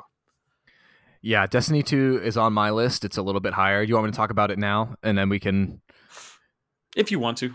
Yeah, so it's it, it sits at number nine on my list, which is which is in just a few games here. Um, I have some of my most fond memories playing Destiny 2.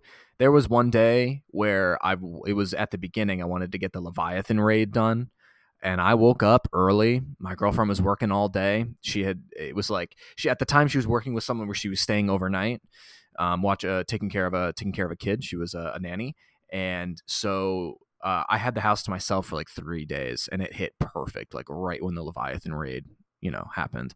I woke up at like eight thirty in the morning. I had a good breakfast, and I went on to the Destiny two. Um, I don't, I can't remember if it was a subreddit or whatever, but I was like, hey, I'm looking for a group to get the raid done. Um, I don't care who like who it is. Um, you know, you can have completed it or not, whatever. I just want to go in and try. And I played for almost like 12 hours um, trying to get that raid done. And we finally got it done.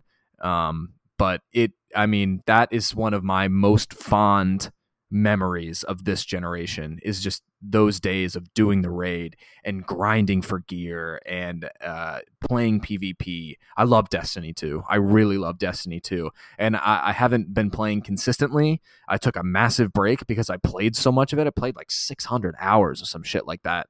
Um, when it first came out, it was all I was playing. It was like that and maybe Friday the 13th every once in a while. But like Destiny 2 was it for me. And we played a lot together at the beginning too. Oh, oh yeah. Um, like I've, i got the platinum trophy in it. And I, I loved the Destiny 2 and that Leviathan yeah. raid, man. Once you beat it and you have a group of guys that can, or gals, that uh, you get all the way through it and you beat it, it, it is very satisfying. Yeah, it it's it's phenomenal. It's a really great game. Yeah, Bun- Bungie's definitely onto something, and, and New Light just looks even better. I can't wait to, because uh, I got people that I play with on PC, um, but I, I just I don't know. Like I always liked Destiny on PlayStation because that's where it started on with Destiny One, and so I'm really excited to get back into New Light on PS5 with Kevin. I think we're gonna we're probably gonna know life that game for a while. I think so too. what is your number? Thirteen. Fourteen. No, 14, 13, right? right? I did. 14's my 14's Breath of the Wild. So you're oh, 14. Okay, yeah, my bad. You're 13. You're 13. Okay, my 13 is going to be The Witcher. Um, uh, there's not really a lot I can say that hasn't been said about The Witcher. Really great game. Story's incredible. Um, voice acting really great. Gameplay fun. Uh, it, it's it's it is the creme de la creme of open world RPGs. Um, and there's a reason it's just better than most all other RPGs, in my opinion. It's really, really fucking good. Yeah, it's it, it's okay. it's okay. Yeah, I'm gonna leave it at that. It may or may okay. not be on my list. so then go to your number thirteen. My number thirteen is The Last of Us Part Two. Ooh, it's too low on your list. I knew you were going to have a problem with that. And looking at the rest of my 12 games that I have left on this list, I just feel like we're better games. I loved the story of The Last of Us Part 2. I loved everything that it did. I loved the emotions that it brought out in me. I loved the uh the things that are the themes and and and the confliction that it makes you feel. Uh, we did a whole spoiler cast. You know, I mean, I love this series. My daughter's name is Ellie because of this series, and I didn't dislike it. I don't think it's as good as the first. Um, but it's weird. I think there are bits and pieces. I think the story actually is a better story uh, than the first game. Um, I know that's a very divisive opinion, but I just liked that the the nuances with Joel and Ellie, and I think it was just this. Uh, maybe it's because I'm older, and and being uh, older with children, just having that world, being in that world with a child and just seeing Ellie when she's very young and and you know when they're in the music shop when they're trying to find Bill and uh, early in the game and she's going through all the records and and things like that and just the, the little moments that they have the the scene at the giraffes in Seattle. Or where was that? That wasn't Seattle. Where were they at? Utah. the giraffes yeah. Yeah Salt Lake. Um but it just I love the first game a little bit too much to to to let it overtake how great the second one was um or to take away from it. So I, I can't I can't put into words. I mean, I know you love this game more, and it's it's uh let me see let's see how far higher up that is on yours. Yeah, okay. So I'm gonna let I'm not even gonna let you talk about it because I know I, you're going to have a lot more to say on it and the reason why it's where it is on your list. We'll just get to it when it's there. It's kind of kind of goes hand in hand with the way you feel about the last game you talked about as to where it's at on my list. Exactly. Yeah, it, it's very very similar. It's very similar. I think. So it's actually uh, interesting that we put. Yeah, we'll talk about it when we get there. That is kind of weird. I didn't even think about that. Our, yeah, that is very very odd. So some foreshadowing I, there. Yeah, and it's just a difference in we're getting at yeah, it's just a difference in the type of games I think we enjoy more. I, I think that's I think so too. Commentary, yeah, I think so too. Um, so number what twelve on my list 12? is Overwatch. Um, Great game. I mean, come on, uh, Overwatch is is Overwatch. It's phenomenal. It's fantastic. I don't think all of the changes that they have put in there are necessarily good. Um, I think they've kind of botched some of the last couple things they've thrown in the game with new heroes that have really changed the meta. Um, that one shield girl, can't remember her name. Um, she's got the walking shield and the and the little mace thing. She I know ruined the meta for a lot, a lot of people. Um, oh, Brigitte. especially competitively. Brigitte, yeah, Brigitte, Brigitte. She ruined the meta for a lot of the competitive play, uh, and I, I know all of that. But uh, damn, Overwatch is it's it feels like a million bucks when you play it. It it you know, just um, works. Yeah, it's it's a fantastic game. I think it's I think it's Blizzard's second best game they've ever made. Um, a lot of people think it'd be Diablo or Warcraft, depending on where you are with those games, or even Starcraft. But I think Overwatch is Blizzard's second best game they've ever made, and that's that's that's saying something because they they they have never really made a bad game. Um, in the grand scheme of things. Now, you might not like their business practices and the way they run things. Uh, we just, uh, like I said, we we do a uh, our podcast is recorded in two separate days, and breaking news came out today that Jason Schreier, uh, there, I'm sure we'll touch on in the news next week. Um, did you see that about Blizzard? Yes. Very poor treatment of their employees. Is like you know Bobby Kotick's making 40 million a year, and, and some of the programmers are struggling to make ends meet. So uh, you know, regardless of how you feel about Blizzard or Activision Blizzard as a company, Overwatch is a fantastic game, and I'll go ahead and talk about it now. Um, I want us to, when we do get into our top ten, to really spend a lot of time on why.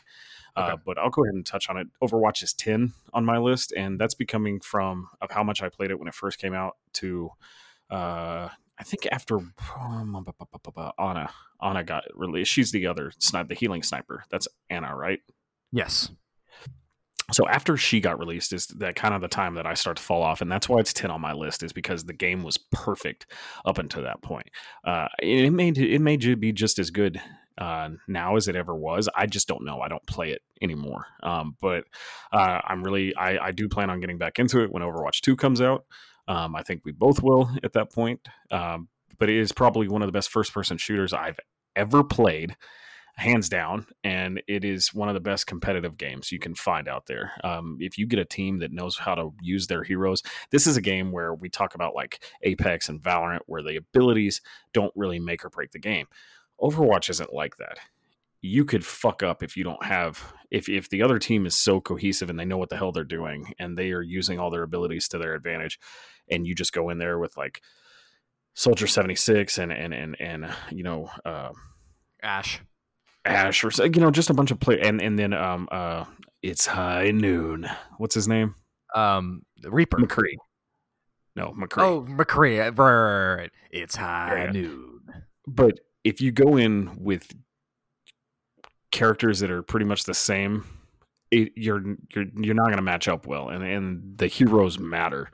And I just man, I can't say enough good things about Overwatch. Great game, great game. It is Yeah. my tenth best game this generation, and, and and you know it's Kevin's twelfth. It is the top in the top fifteen, I think, on everybody's list of best games this gen. Easy, easy, easy, easy. All right, my number 12. And you'll kind of see a running theme, I guess. Not really a running theme, but kind of with the statement that Kevin made, our, our different tastes in game. I love RPGs and I love high fantasy. I love anything like, you know, Fucking like- nerd. fucking nerd. I love games like, you know, Skyrim and any of the Elder Scrolls and The Witcher and uh um you know, World of Warcraft. High fantasy is like the genre that I or the setting that I live and breathe for in video games. I, it always has been uh, up from the original, you know, Zelda to uh, Link to the Past and all these all these games that put you in like you're in the this time time frame with magic and knights and dragons. I always find that shit cool. My number 12 game is Divinity Original Sin 2. I never played any of the other games. Uh, I think I touched me and Matt uh, played um, our friend Matt uh, played uh, Divinity Original Sin 1 on PlayStation 4 and I really didn't get into it. Um, I'm not never always never been that crazy about CPU uh, or C, PC RPGs, uh, games like um, uh, Baldur's Gate, things like that. I just never really got into. I love the lore behind Baldur's Gate. I love you know all the all the uh, Dungeons and Dragons stories that come with that. Just never got into them. But when I played uh, Divi- Divinity Original Sin two, holy cow! This this game. Um, if you ever get the chance, it's on PlayStation 4, Kevin, and y- it may not be your cup of tea, but if you ever somehow able to get it for free, I may even get it for you just as a gift someday, just to get you to experience it. But it's it's almost like a pen and paper RPG, but you're you're playing out the combat in real time, and it's turn based, and so if you like games like older Final Fantasy VII, the the original one, and things like that, you may Mhm. like this type of gameplay. Um, it's party based, um, turn based, and it's just God, it's such a good game, really good story, and just the graphics in it for being uh, you know isometric. It's it's it's a lot of fun, a lot of fun. I, I can't say enough good things about Divinity: Original Sin two. Yeah, that's a game that's on that's kind of on my backlog that I that I want to play. Um, and, I really uh, think once you if you got past like the first maybe two hours, you you you would be hooked. Oh, I'm sure. I'm sure. I, I love. I mean, I love RPGs. Don't get me wrong. The uh, the thing, the the issue I have sometimes with RPGs is the overall. Since the world is so big, um, I sometimes I feel the overall jank takes away from it. For me, I, I don't know. It Might be something to do with the voice acting. Like if I'm playing a game, I'm an actor, and when I play a game and I hear some of these. Uh, you know, seemingly, especially at the beginning, the first 10 hours of the game, there are these important characters. And, you know, they sort of talk like this Hey, hero, you, you know, come over this way. You need to make So it across the land to get to the next objective. does it does have a lot of that, so you may not like it, but it's just I don't I don't It I know it's stylistic. Yeah, I know it's a stylistic thing, and it's it it has to do with the high fantasy sometimes that you know you kind of get away with that. It just yeah it it ends up being a little bothersome to me, and I, I and I'm not sure why. don't ever play a Fable game if that's going to be your main complaint of it, because that's all that game is. It's it's it, Fable takes the fantasy tropes that are like uh, the the cliches, and that's all Right. Fable is is cliched fantasy game. It's different if you're poking fun, but you know, it's another thing if it's like you know Trying serious. seriously. Yeah, I, I get you. I get you. And and believe me, I, I'm right there with you. There are times where I'm like, oh god, shut the fuck up. Yeah. I could care less. I have that. mo- I have those moments in WoW. Um, there's one game on my list um, that I'll talk about later that I I don't have any complaints though as far as being a, a an RPG set in high fantasy. Right. Um, All right. Number eleven for me. Right. Yes, sir. Warframe. Holy shit. This game is overlooked right and left. It is so good. So, so good. They have ship to ship combat now. You can invade other pe- I mean, it god, this game is unbelievable. It is so fucking good and it feels so good to play. It the you're a fucking space ninja. I mean, it's it's it's so good, and the guns are good. The progression is fun. Everyone looks really cool. The gameplay is great. Everything about this game is is superb, and it is underrated. Play Warframe. Yeah, That's I, my- that's know, my we Warframe. we we talked about it earlier, and it's a great game. And I hate that it's not on my list because it should be. But I just feel like I was too much into Destiny that I didn't give Warframe the chance because it was they were too similar. And it's a shame because I know it's a great game, and I wish I could experience the state of it as it is now. But that's like games like Destiny and Warframe and World of Warcraft and all these. I'm the type of person that if I don't get in from the get go, I don't ever want to play it. You know what I mean? Because Yeah. it just feels Yeah, too yeah. daunting of a task to try and play catch up. I, I completely agree. But uh, yeah, I, I'm right there with you. I'm glad you put it on your list because it's not on mine, but it's definitely, I completely 100% agree that it's one of the best games this gen. And it came out at the beginning of the generation, and it's Mhm. better now than it ever was. And so it's, uh, I, I'm glad you got it on there. All right. So my number 11. yeah. What you're going to see going into my top 10, other than, let me see. Other than my number eight game, um, and my number 10, I've already talked about Overwatch. Third person action adventure games are, are kind of paramount, and all of them are single player in my top 10, other than Overwatch. Um, Rise of the Tomb Raider is the best Tomb Raider game I have ever experienced. Uh, it is fantastic. Um, I, I what what Crystal Dynamics and um, uh, Square have done with this series, this reboot. All three of those games are great. Shadow of the Tomb Raider is good. Uh, the the remake Tomb Raider that came out in 2014 is fantastic. If you have not played these games, you were completely missing out. The story is good. the The actress that plays Lara is is fantastic, and and and I I can't say enough of how much that this this to me, it's not Angelina Jolie. It's not those you know triangle tits that were on PS One. This is this this is the Tomb Raider to me. She she is Tomb Raider, and and and th- this is a game that came out in a time that I think a lot of people overlooked it because Uncharted was so popular and it felt like a copy. It's really not. It is, but it's not. And I, I can't explain it until you actually play it. And it, it's just, it's just a completely different take. It's very like the deaths. If you die, they're very gory. Um, the combat is really good. Uh, the, the the the mechanics, the set pieces, it's it's all a lot of fun. Go play Tomb Raider and especially Rise of the Tomb Raider. Yeah, um, they're both the yeah. I mean, the Tomb Raider series is really great. Um, I can never remember which one I've played. Um, I mean, I enjoyed my time with it. I, I thought it was a really great game. I, I I don't know if it was good enough for me to put on my top twenty list. Um, but it's it's it's close. It's it's up there. And that's that's Probably fine. an honorable just- mention for me. But it, you know, it, people need to go play these games. I feel like a lot of them got overlooked. Um, because I think, uh, let me see, I'm pretty sure Rise of the Tomb Raider. I think it came out the same day as yeah, it came out the same the same night as Fallout 4. Mm. So a lot of people did not play Tomb Raider because I, I, remember that was a joke that was in uh, the GameStop I was standing in to get Fallout 4 at the time. They were like, "Who's here for Tomb Raider?" And like there was like a hundred people in that GameStop and nobody raised a fucking hand. so it, it's just, it, but it's a great game, and I think it's better than Fallout 4 for sure. So yeah, I definitely would agree. So that is my number 11. Kevin, what is 10? Rocket League. Such because Rocket League game. Yeah, because Rocket League is always good. It it is always fun. The matches are always intense. The mechanics, the physics, the game is is like a well-oiled machine.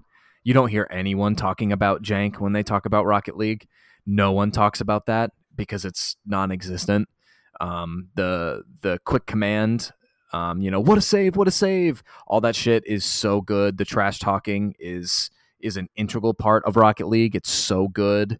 Um, yeah, I I can't say enough good things about Rocket League. I think it is the best sports game ever. Yeah. Yeah, I you're not wrong. I think if Psyonix is able to keep the server alive, this is going to be a game that people come back to for years and years. It may be a game that outlives Fortnite because in the competitive shooter battle royale uh, craze that we all are in that, that's mainstream nowadays i could see fortnite eventually falling off completely and epic going and and and making something different or fortnite 3 or or something something right? But i feel like rocket league if they keep these servers alive or continue to let you know offline play be a thing, uh, this is a game that can stand the test of time. It's a game that you can always just go back to and pick up. And if you've never played Rocket League, you are missing out on some of the most fun you can have in a video game. Uh, for those who don't know, the core game is basically soccer with cars. It's yep. it's uh, the main game is four v four, and uh, you, you drive a cars in, into soccer goals, and uh, it is. I, I I I cannot describe the feeling of of winning like an like when the clock is ticking down and the score is tied. Mm-hmm. Yeah. Other than FIFA, I have never gotten that actual like, oh my god, yes, because you know in Madden you're usually up by ten. You sometimes you can get moments like that. Uh, NBA 2K uh, online matches rarely ever come down to the final shot. Very rarely, unless you're completely matched up with somebody that's right there at your skill level. But they, they don't have match uh, good matchmaking in in those types of sports game. You're usually getting the shit kicked out of you, or you're up by thirty. Right. Rocket League, it's close every fucking time I've played online, yep. and the people like I'm pretty decent at it, but there are some wizards that mm-hmm. play this mm-hmm. game. And I, I'm I, am i am so glad this was an honorable mention of mine. I took it off because I knew it was in your top ten, and uh, um, I I love Rocket League, and I'm so yeah, glad you put it on your list it's one of the best games. I've, I I, I kind of hate that I didn't put it in my top ten because I do agree. If somebody were to come up to me and they like Rocket League's one of the best, the top ten best games that came out this gen, I'd be like, mm, you're not wrong. Yeah, it's just it's so unbelievably good. It is so unbelievably good. Um, I hope everybody should play it. I, they're making it free to play. It's going free to play soon. That's that's awesome. I think that's really I think that's huge. All right, what's your um, number ten? My number ten was Overwatch, so oh, right. I will. So your nine we kind of is... touched on that, so you can go ahead and do your number nine. Well, my number nine is Destiny Two, which we've touched on. Oh my goodness! Look at us, we're catching up here. We are. Uh, I will go on my number nine, and we can both talk about this at the same you know time. My, my number... yeah, because it's my number eight yeah, so we can both talk about this right now, and then we'll just go right into my number eight, and then we can do your seven. So it's going to throw it off. You'll be giving your game last, um, but uh, and that's fine. It, it, doesn't have to go in any order. But my number nine is Horizon Zero Dawn, and this game is phenomenal. It's a uh, um, one of the best third person action adventure games. If you told me the studio that made fucking Killzone was going to make a beautiful, probably still to this day, if not the best, some of the best graphics that have ever been on seen on a console, um, and the gameplay would be good, I've been like, you're fucking crazy. But they Yeah. did. And it's great. Horizon Zero Dawn is, is a fantastic game. I can't wait. I'm buying it again next week. It comes out on PC. And I'm excited because I never played the DLC for it. Um, did you? It's really good. Yeah, the DLC is awesome, and it's hard as fuck. The DLC is hard. Like it is a challenge, but it's really good. It's really good. Yeah, I'm I'm excited. I can't wait to play it. That that's probably WoW, WoW and Valorant are gonna probably take a break because I'm probably gonna be uh, consumed by the 4K 60 FPS uh, game of Horizon on my PC. So I'm I'm really stoked about that. What do you, You got to say about Horizon? Yeah, it's just one of the best um, Sony exclusives. Um, between the the combat, the um, huge fucking robot dinosaur things, and the environment is so beautiful. The story is well crafted. Um, it's just so good. Um, I played it. At, it came out the same time as Breath of the Wild, so it got overlooked by a lot of people. Uh, but I started playing Breath of the Wild and started playing Horizon. I bought both of them, and Horizon just it sunk its teeth in me. And when I was done playing Horizon, I went back to Breath of the Wild, and it was that's probably the reason I don't look at Breath of the Wild the same is that it just wasn't as good in my opinion as Horizon. It's Horizon is is a phenomenal game start to finish.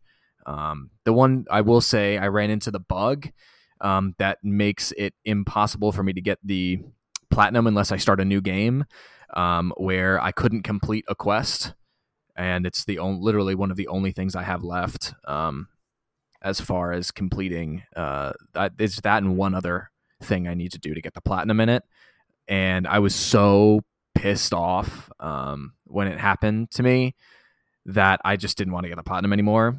Um, but that's the only negative thing I can say about Horizon. That and Baby Aloy looks like a gremlin, but that those are the only two things. That's awesome.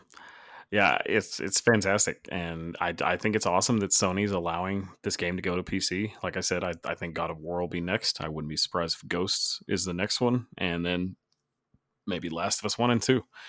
And so I Yeah. think it's great that we're getting away from console exclusivity. I think uh, everybody should experience these things regardless of what system you're playing on. Um, I hate that so many people have not got to play Sony's great exclusives either because they're hard headed and they don't want to buy a PlayStation or they just prefer the way the Xbox controller feels and then things like that. And there's nothing wrong with that. And that's the thing. I think that's I I really wish we could get to. I wish all these companies would just become publishers and there was one like like we we bought consoles like televisions. Does that make sense? Yeah. Oh, it makes total sense. Like like I wish Samsung and LG made consoles and then these publishers made the games and they were on everything. And and I, I, I hope one day maybe that's where it'll go. Maybe that could be the future of gaming, but uh that remains to be seen. Um but yeah, Horizon's great. Yeah, it's so, it's so good. Number eight. Here, I think I actually think we're doing it next week for our main topic. We're talking about the most influential video games of all time. Mhm. um, unless something changes that we need to talk about. But I think that's what we had lined up because it goes inside with our little uh, giveaway we're doing for Rogue Company.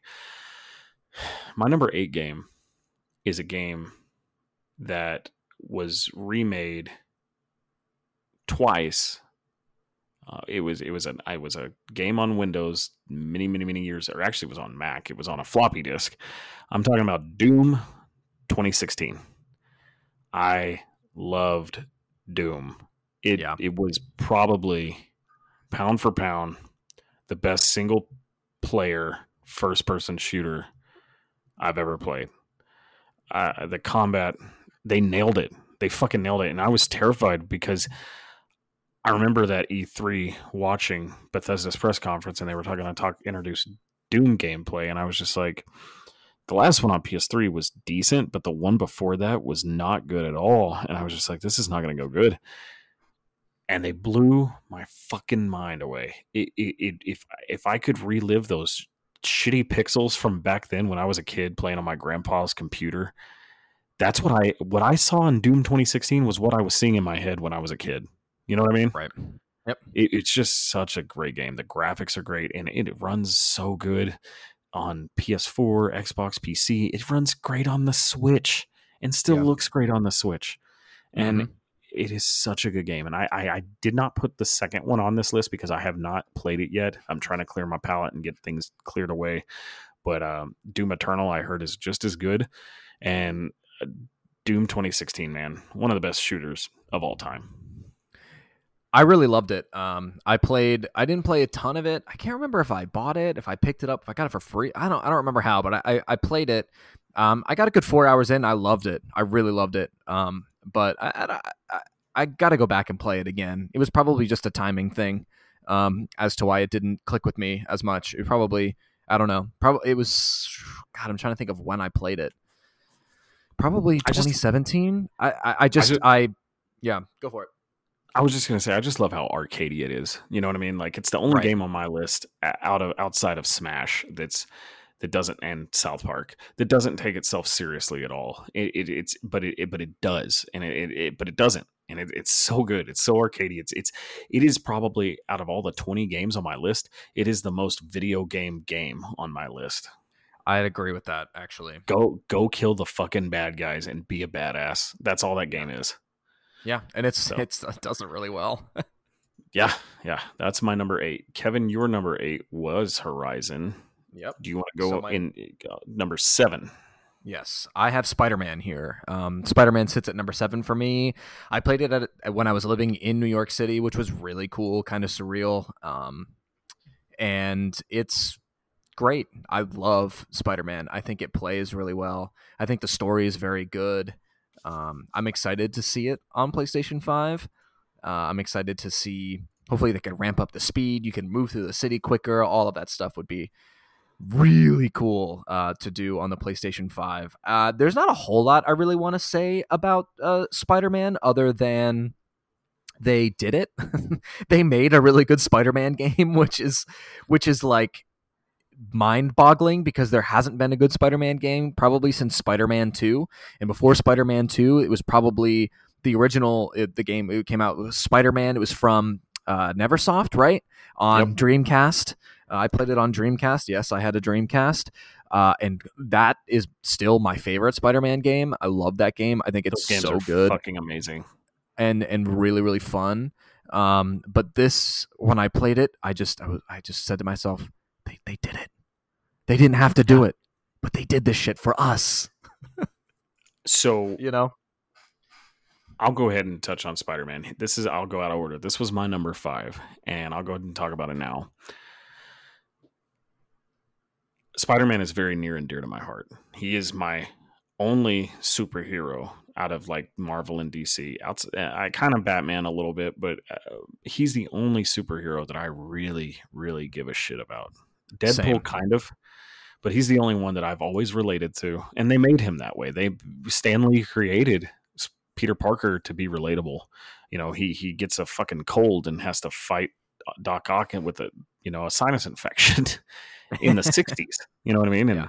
so he's he's the everyman and uh, he has his issues and, and i've always i have that, that i've collected spider-man comics since i was like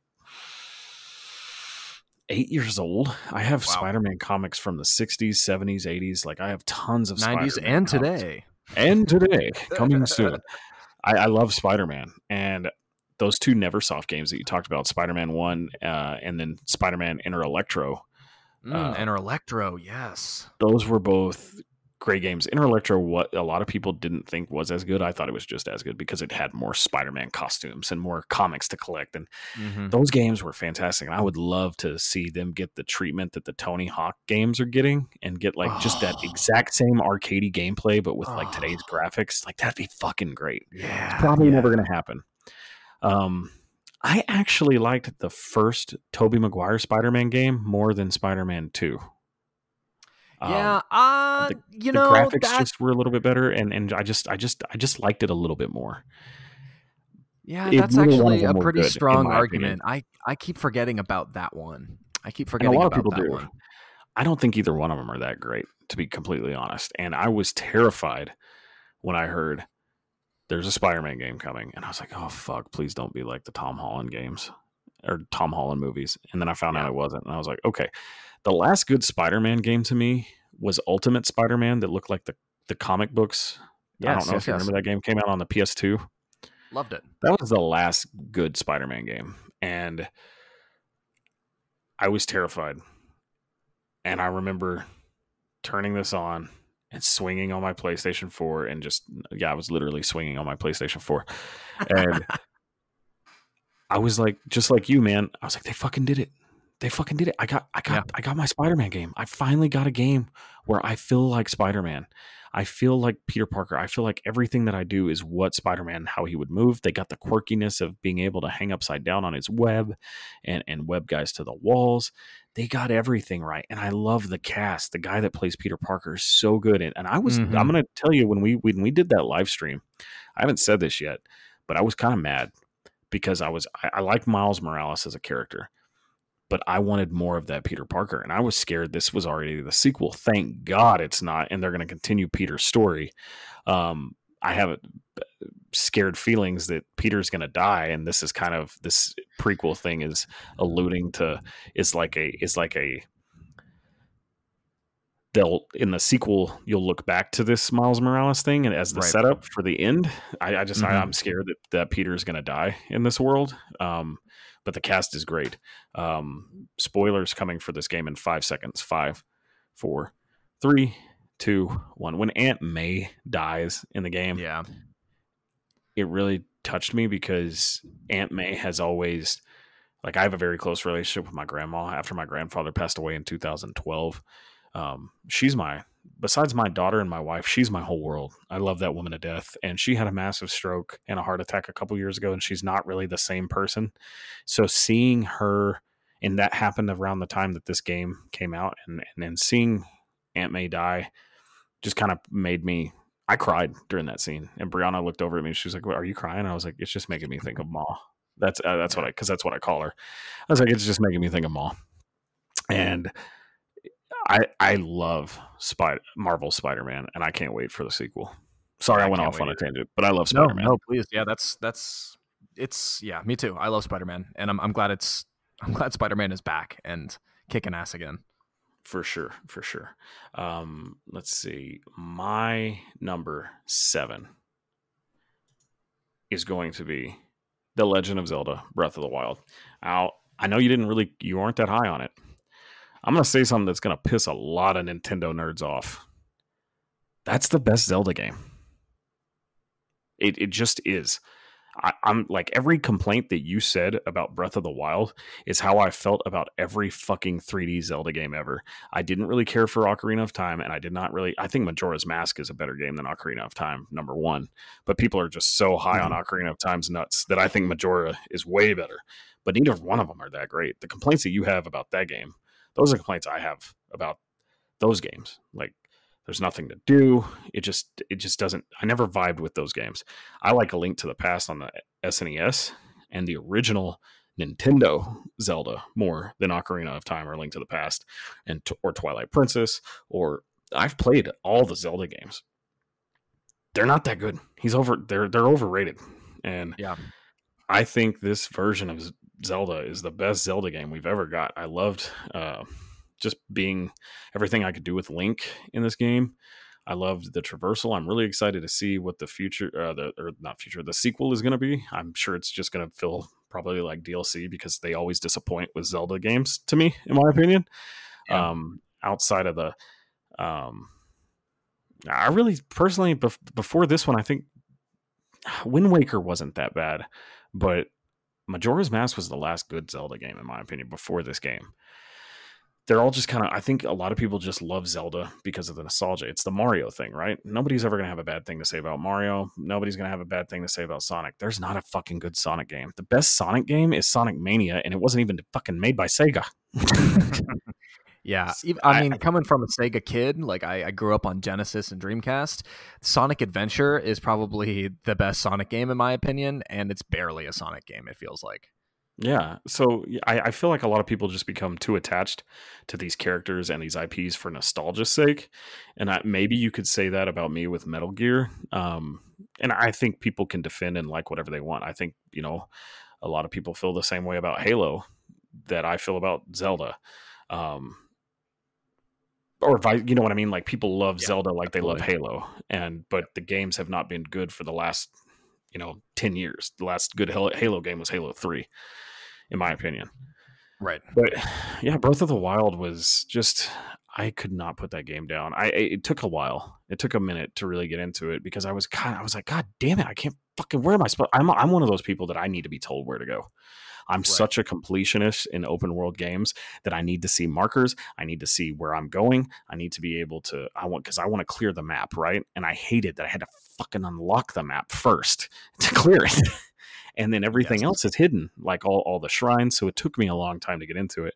And then when I got like the guide of where all the location of all the shrines, and then I got the Master Sword, and then I got the Hylian Shield, I was like, okay, I, I'm I'm digging this. I, it's my favorite Zelda game, and I love it. Yeah, I there's there's a lot of great things about Breath of the Wild as well. Obviously, you know, you get the you get the sword and the shield and it, it's cool. Like I'm not to say it's not cool. And um I'm just not a big Zelda guy, I guess to begin with. Um so this this was good for me. It's good. It's a really good game. I'm glad you like it a lot more than I do. I think the physics honestly are probably the most impressive uh thing in the game. I think the way the physics work is pretty phenomenal. Um yeah, yeah. Yeah, I, I agree. And Number and, and six. number six is a game that we both have on our list. Kevin, what is number six? Number six, I think we both have it at number six, right? That, yeah, that's that's what I meant. Sorry, we both Yeah, have it at six. here. Is Uncharted Four. Um, I know that this is not the best Uncharted game. I don't think uh, by any stretch of the imagination that it is. I think two is better, and I honestly I think three is probably better as well. Uh, when push comes to shove, I agree. Um, I don't know that the I think the gameplay was a little bit botched in Uncharted 4 uh, from the sole sense that it's not as arcadey. It's a little bit more grounded. There's you kind of like Yeah. sneak, you know, your stealth's a little bit different. Whatever. Take it with a grain of salt. It's still a fantastic video game. It is really really good and the multiplayer is really good too. And I think that's why I put it a little bit higher on my list is because the multiplayer is so good in my opinion. It's so Mhm. kinetic. It feels really great. It's competitive. It's got a good community. The emotes are actually hilarious and like really really well done. I know it sounds weird to say, but you know, even playing Rogue Company, their emotes don't even hold a candle to Uncharted. Like it, the the game has such flair and it has such personality um, in the multiplayer aspect as well as the single player. I think the story that they wrote was was really really interesting. I loved seeing Nate and Sully and and and the whole cast of crew go through this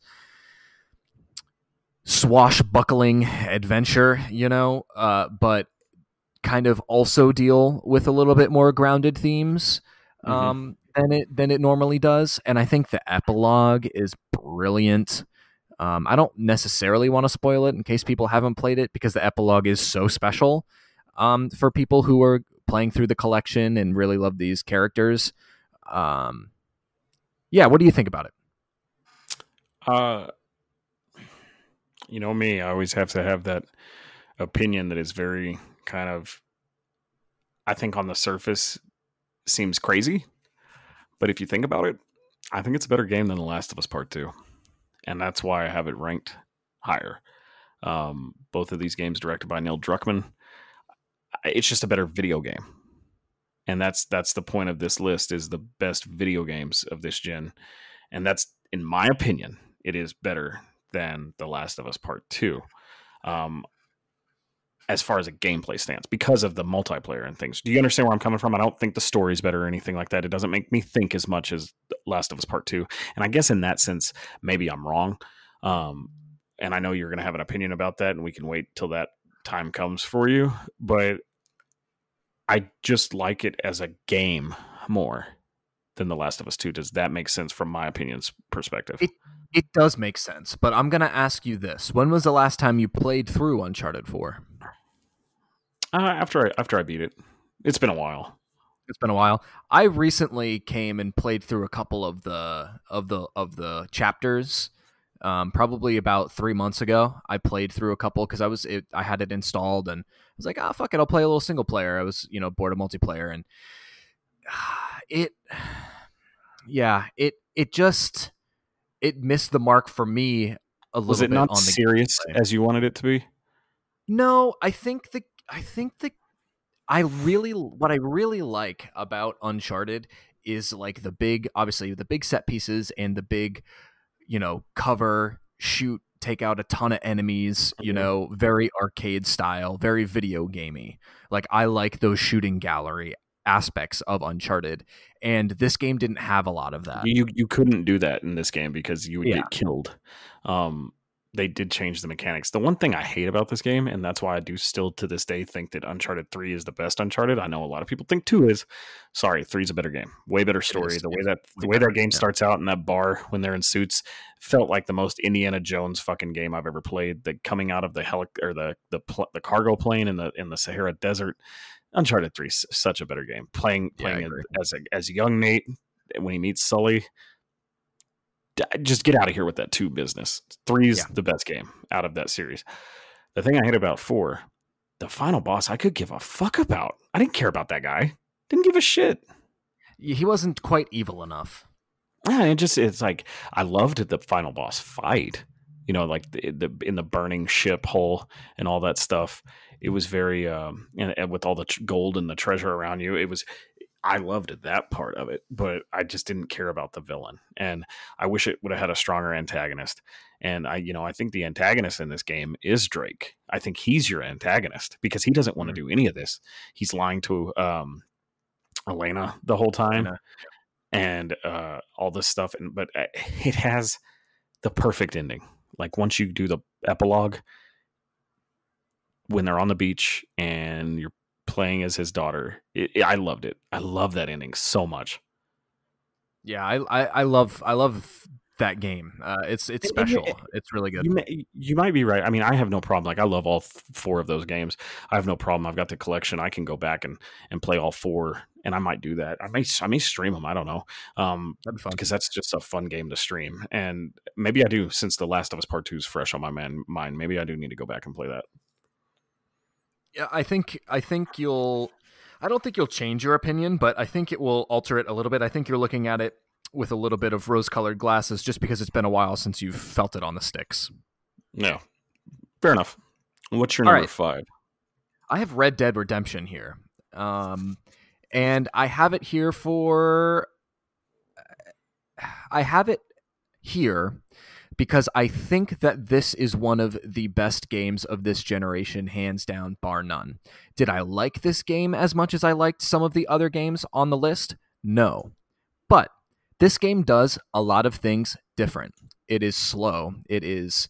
It literally grabs you by the throat and is like, you are going to play this game the way we want you to play it. Yeah. Um, And Yeah. this is our universe, and you're going to either like it or not like it. And I respect that. Um, and I think The Last of Us does that as well. I respect games that do that. And I respect the balls from Rockstar um, to say, we believe in this game. And the story is, oh my God, the story is fucking phenomenal. The It's great. characters are so well written.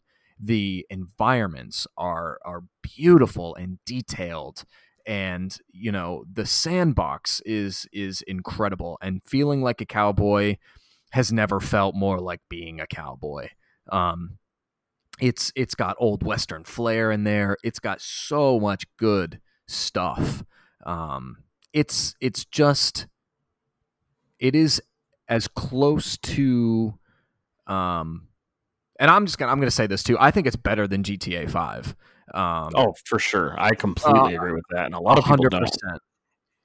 I, I I think I think it's just way better um, than Grand Theft Auto. Um, Hands down, I, I'm right there with you. and it i mean man i would just i would sit down with a glass of whiskey and i was still playing this when i was in new york um, which is which is could be a reason why i'm not as hot on it as as i want to be just because my life at the time was so fast paced i mean when, when you live in new york city it is 100% all the time pedal to the metal. Um, when you step outside, I lived in Hell's Kitchen, so I lived in the center of Manhattan, like two or three blocks over from Times Square. Um, it is it is hundred percent When you're outside, you are going and you're going somewhere, you're doing something always. So when I played Red Dead, it was so unbelievably slow for me at the time. It turned me off a Mm-hmm. little bit because my internal ticker was moving at an insane pace. Um, but with that being said, I still really love Red Dead. I yeah, it's you know I already talked about my number five uh, was Marvel Spider Man. My number four is Red Dead Redemption Two, um, and I'll just go ahead and talk about it too. Um, I I think it's I get people's complaints about it. I do. I feel like it is way too long in the tooth. I feel like it does overstay its welcome a bit.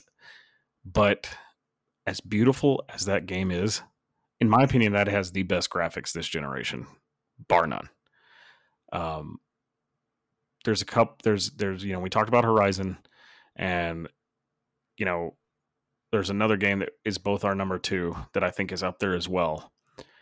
But I think the the just the beauty and like looking at the snow covered mountains while you're down in the valley to the sky and the trees, every area that you're at is just gorgeous. Even the deserts of the the, the remake of the the map of the first game that when you do get to that area, it's just gorgeous. And it i think because of what they were trying to do i, th- I feel like that's why it is long in the tooth. You are living in this world as arthur morgan and um the writing i think is probably the best out of every single game we've talked about even the games that we have at our top three Yeah. um, I, I think that those the writing is way better in this game. That voice acting is phenomenal. It's it's that Rockstar quality, right? That Rockstar polish that we talk about.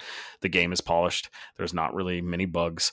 Um, there's there can be, but I mean that that comes to with the territory of doing a game of that scope and scale, and just the the details on every little piece of of everything in this game, from buildings to to newspapers to, to the mud to the dirt to the hair that shimmers off the back of your horse's ass as you're turning a corner um, to your horse's nutsack. to the horse's nutsack they get colder and- and, saggier and cold. smaller, you know the amount of polish that rockstar put on this game this is i know people have its problems with it but this is probably the closest thing to perfection you could ask out of a video game company do you see where i'm coming from as far as graphics graphics, writing, sound design. It's as close to perfect as you can get. And it blows my mind that it didn't win game of the year, but I agree with why. What did win game of the year? That's both of our number two game. And it's it's just insanity to me that that game came second, right? It's it that's that's how good the, the game that won it is, in my opinion, too. But I think that Rockstar, you know, I was kind of mad that we didn't get a GTA this gen, and and the re- that's the reason why GTA 5 is on this list. It originally came out in 2013 for the PS3 and Xbox 360, so no GTA 5 on this list. Um, but we got this instead, and it's it's I like I, I I agree with you. A lot of people think that's probably think that's fucking insane, but it is a better game. I'm sorry, it just is. Yeah, I, I agree with you 100%. So, so What Kevin, do we got? Number four, right? You're number four. My number four is going to be Fortnite, and my number four is going to be Fortnite because it is uh, it is the biggest video game possibly ever, um, and I think it's also going to be the most important video game ever because of the generation that it captured. Uh, the kids that are playing Fortnite and are buying gaming PCs and are really heavily invested now and also their kids are getting really good at video games because of Fortnite.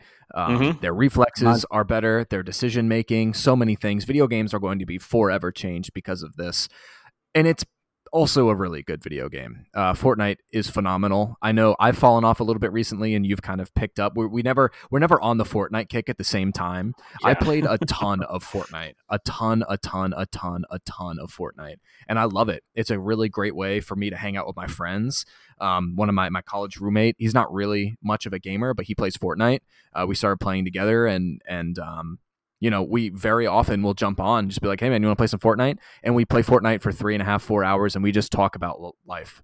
And um, Fortnite is just the place where we go to hang out um, and have a good time and get dubs and you know do all that kind of stuff. Be competitive, but still have fun.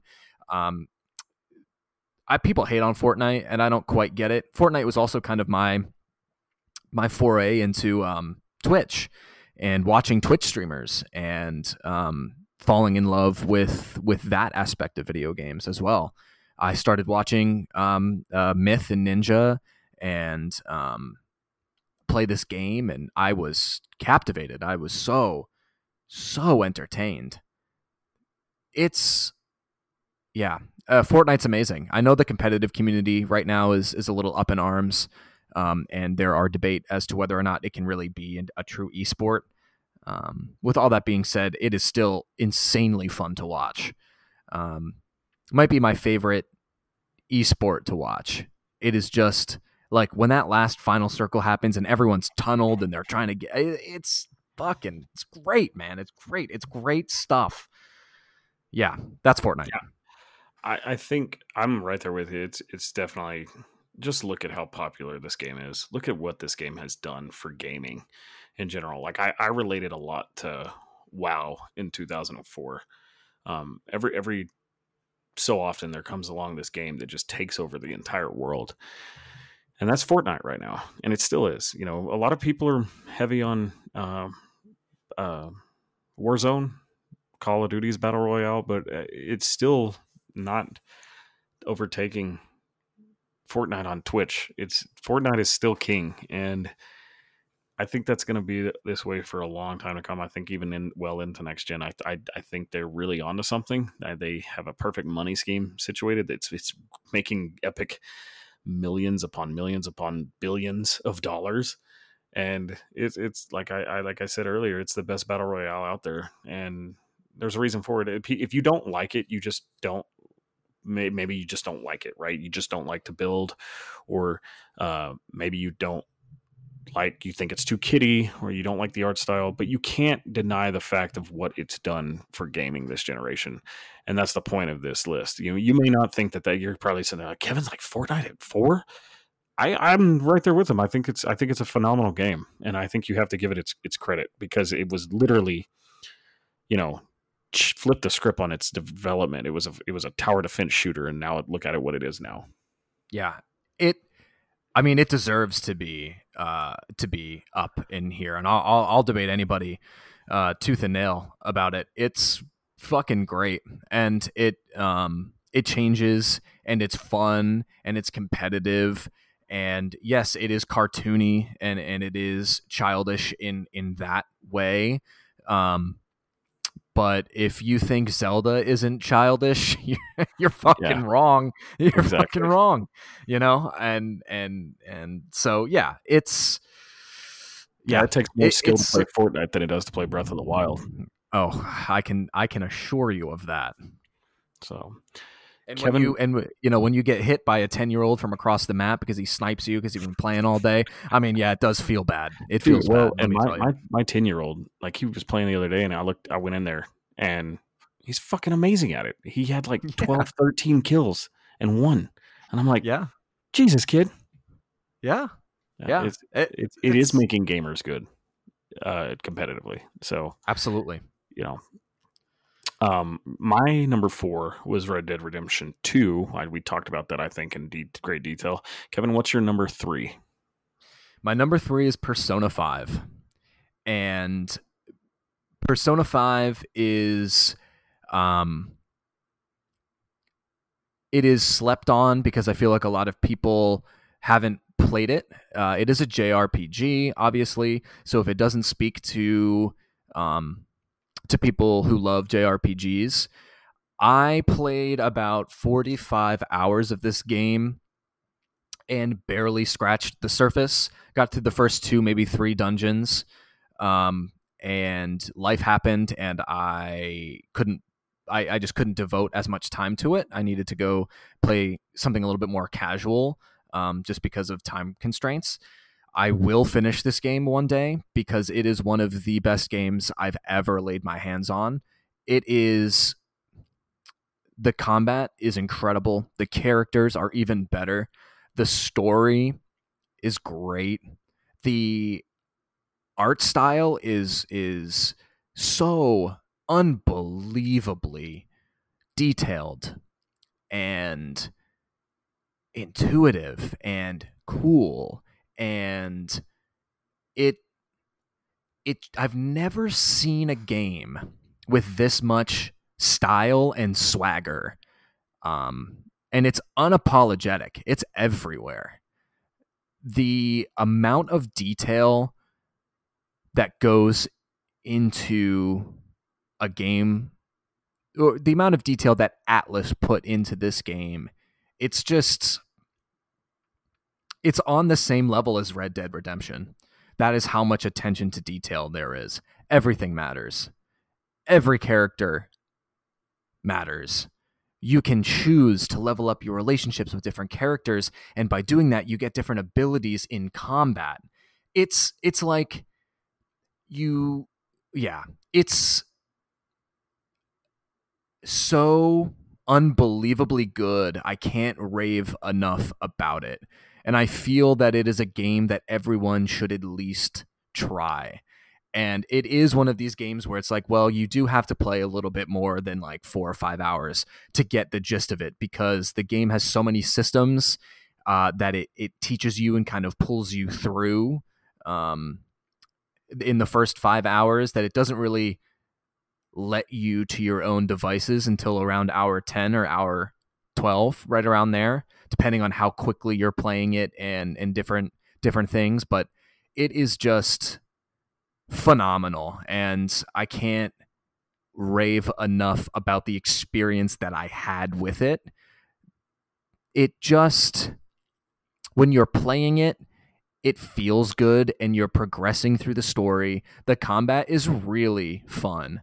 Um, and the dungeons are just so well designed and the bosses are, you know, the the story is, you know, you are the the phantom thieves and you go into this other world right and you have these different personas which is kind of like each character is different uh i mean for lack i mean for to really to put it simply it's like their their abilities right it's their alter ego um and it's just it's really good. I can't quite put into words why i think it's the best i think it's the best because it is so polished the story is so good the combat never gets old, never feels stale, and the the story pushes you through at a rate and it introduces characters at the perfect time. Like you're you're not getting sick of the characters that you're with, but as soon as you feel like, "Oh, okay, I've got a grasp on this," they throw someone in that completely changes the game completely changes everything changes the story changes the way you mm-hmm. look at the world and and the characters and yeah, that's that's Persona 5 for me. It's it's so so good. You know, it's it's definitely one of those series that I really wish I could have sunk my teeth into. I, I the only Persona game I've ever played was Persona 4 Golden on the Vita. sitting there on my lonely Vita island because nobody bought the greatest handheld device ever made. um, but I just couldn't get into it. I wanted to. I love the art style of it, and Persona Five looked even cooler from that perspective because it looked a little bit more darker and grittier than Persona Four. I just there's something about JRPGs that I've just never liked, and it's never been my cup of tea. Uh, the only JRPG I like is Final Fantasy VII and Chrono Trigger. Those are the two that I will just binge till completion. And Legends of Dragoon, and I just never could get into JRPGs, and this is a super super Japanese game, right? Yes, it, it is in the sense that it, I mean, it obviously takes place in Tokyo. Um, the setting is and and like the the the lore is not the right word, but you know, it definitely has. You know, you you eat ramen and you do all these things. It is stylistically very very let Japanese. Re- yes. Let me reword that. I, I I don't have a problem with JRPGs. I I just never have been a huge anime fan and this feels more anime than JRPG. and I maybe that's why it's throwing me off of it. It just doesn't. I maybe I should give it a chance. I heard it's. I've I've heard multiple people play Persona Five is the best game you've never played. Yeah, and uh, and it is. I think I I really do think if you gave it if you gave it a shot, I think you would really enjoy it. Do I need to know I, I what's do. going on in any other Persona Nope. games? It is its own complete package. Okay, I may I may check it out. And I've, I you know me, man. I I am a jack of all trades when it comes to video games. I will play anything. I'm up to playing anything, and and and I, I may give it a chance. It just recently came out for uh, PC, and I actually think it's on sale on Steam right now. Um, but I I really want to give it a go because uh, should. hearing you if you if you vouch for it that high at number three and and, and give it that much clout.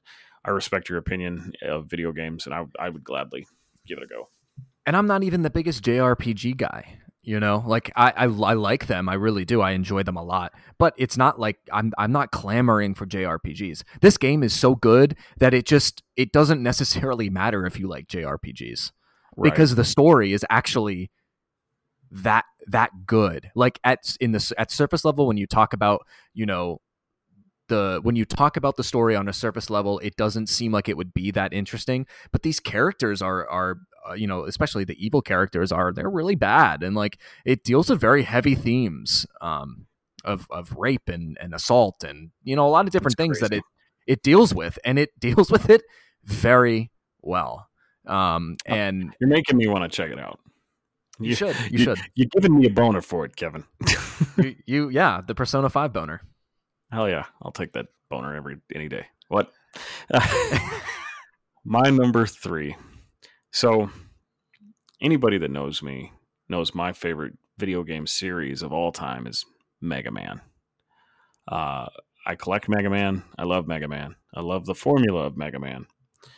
Um, we haven't had a good Mega Man game in a long time. Uh, Mega Man 11 came out this gen and just kind of disappointed a lot. I, I liked it a lot more than a lot of huge Mega Man fans did, but I didn't. It, it just wasn't there for me. But a series that is basically Mega Man for me is the Souls series, and uh, starting with Demon Souls, Dark Souls, Dark Souls 2, 3, and Bloodborne, these games are straight up Mega Man. There's a level that you have to get through. It's very hard. You have to figure out a way to get through it. You're going to die multiple times. And the end of the level, once you finally figure it out, is a boss. You have to figure out how to defeat this boss. Sometimes you have to use a specific weapon to def- defeat these bosses quicker and easier. The formula from Souls games to Mega Man games, it's it's just it's straight up Mega Man. And I think that's why I've always loved the Souls games. And the best one came out in 2015. Um, or was it 14? May have been 14 Mm, Uh, yeah, and I I really hope to see this remastered on PS5 someday. I really, really, really want a sequel to this game. Uh, my number three game is Bloodborne, and because of the other two games, it would be my number one on this list. But the other two games were just a little bit better as far as video games go. But man, Bloodborne. It, I I had this game for months, Kevin, and I never touched it. I touched it, but I would just be like, "Well, fuck this shit." I, I got talked into it by Bloodborne was the first Souls game I ever played. I never played another Souls game, and I, I dabbled into Demon Souls, but I didn't. I didn't. I was young and stupid. I didn't know what that was then. And then, like some the GameStop guy told me, "Yeah, man, if you like RPGs, play this game." I was like, "What the fuck is this shit? This is insanely difficult." And I put it down, and I didn't touch it for almost a year. And I didn't have anything to play, and it was like right before I think The Witcher or something had came out in 2015, and I was like, "Fuck it, I'm gonna try this game." and I died and I died and I died and I died again. And then what happens for a lot of people when they start playing Souls games, you have that oh moment and you figure it out. And you're still to die and die and die and die again.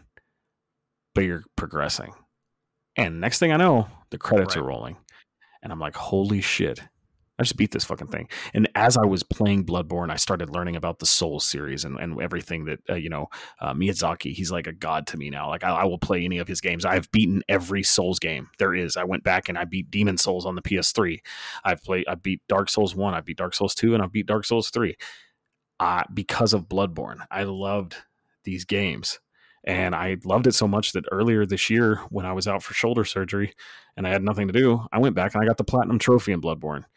Only like 1.5% wow. of people that have ever installed Bloodborne have the platinum trophy. And yeah, I love this game.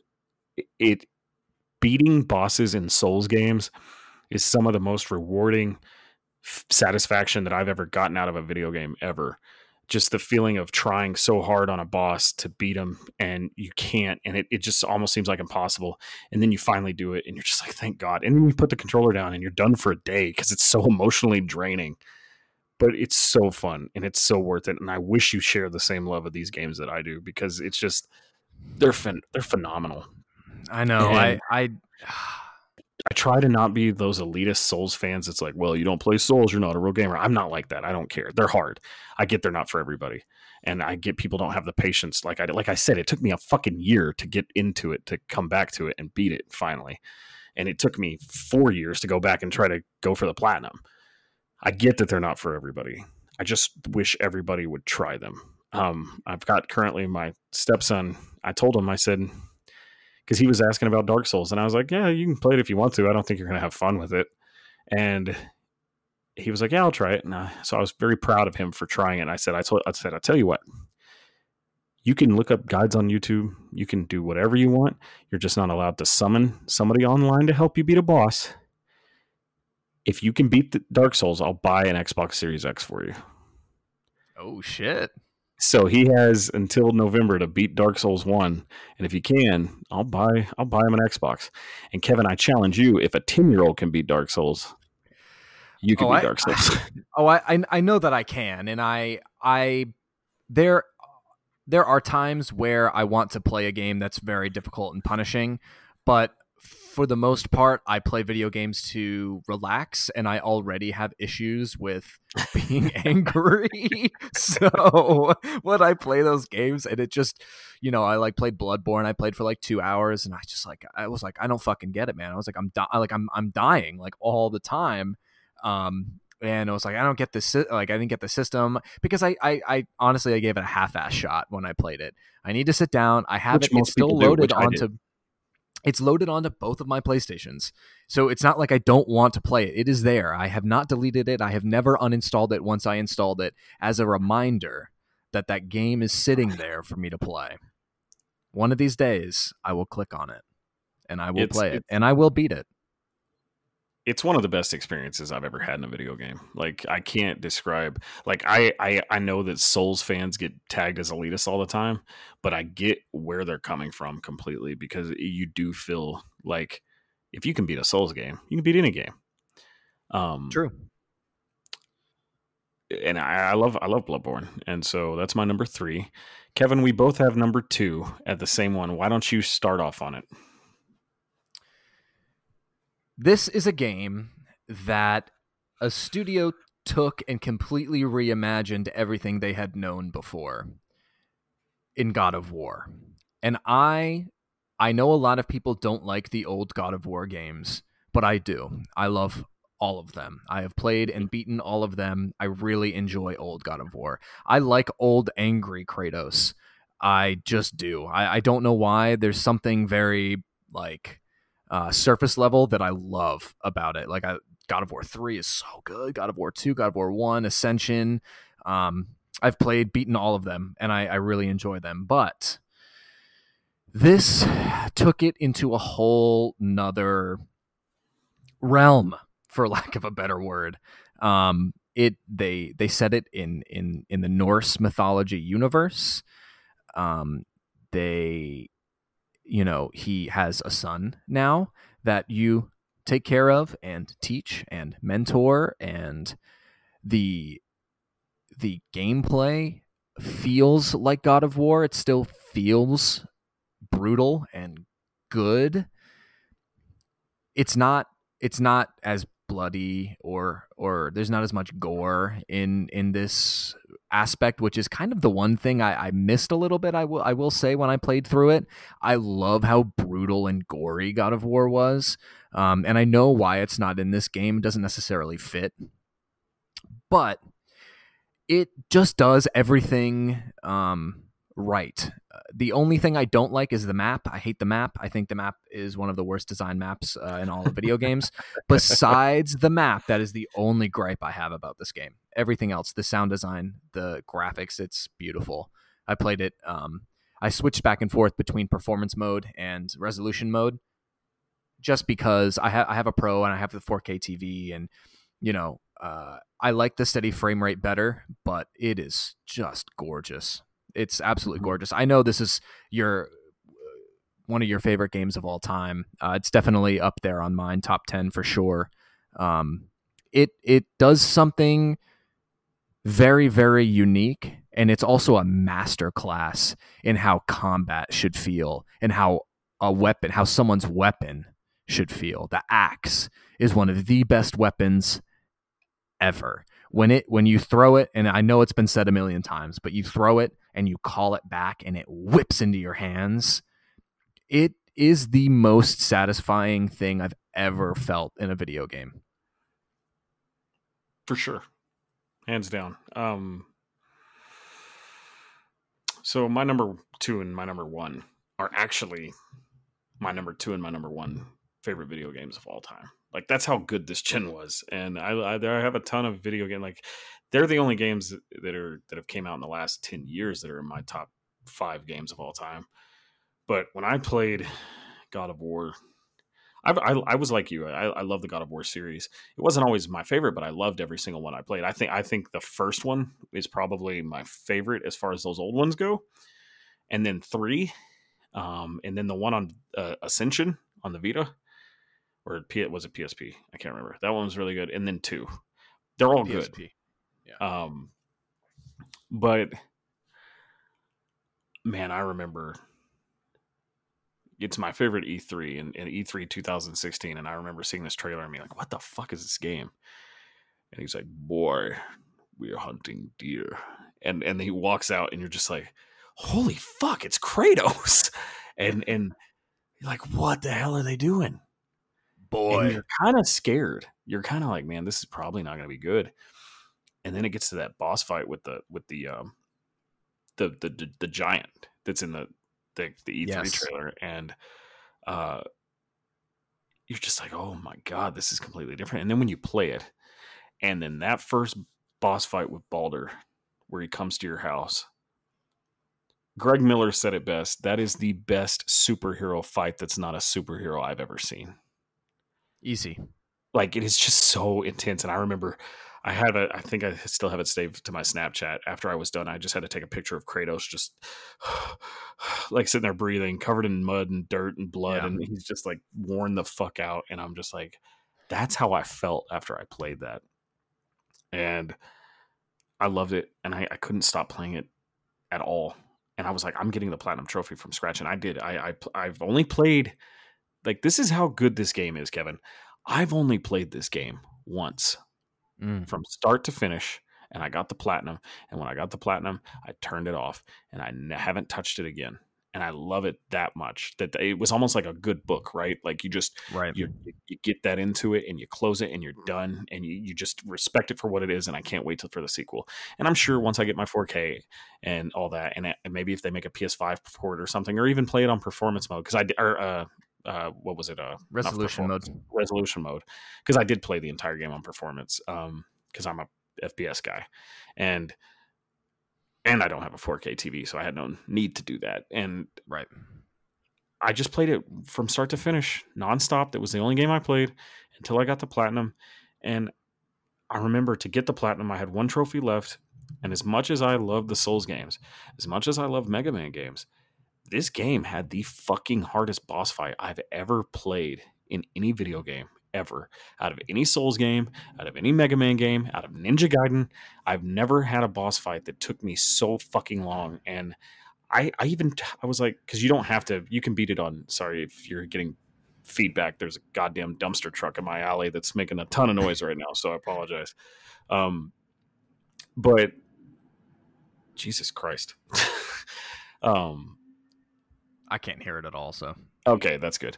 Um, it was just extremely loud and it was throwing off my train of thought. But but when I got to that last Valkyrie Queen and um, when I unlocked her. I tried 20 times on fucking hard mode because I was trying to be a purist and beat the game from start to finish on hard. You don't have right. to play on hard to get the platinum. And I was like, I can't do this. I just fucking can't. I can't. And so I turned it down to easy. And I fought that fucker 20 more times on easy. And I finally beat the bitch. Did you have you beat this boss? I haven't, no. Eh, she's so tough, man. Like everything you learn throughout the entire game, all your combos, everything you have to use against this at the same time, all your skills, everything that you've learned throughout the 35, 40 hours, however long it takes, it's harder than Baldur because there really was no final boss fight. You know what I mean? It was kind of a set piece. And then right. you go off and you spread your uh, wife's ashes or and all that. And then but yeah, everything you learned culminates into that boss fight, and it's just so fucking hard.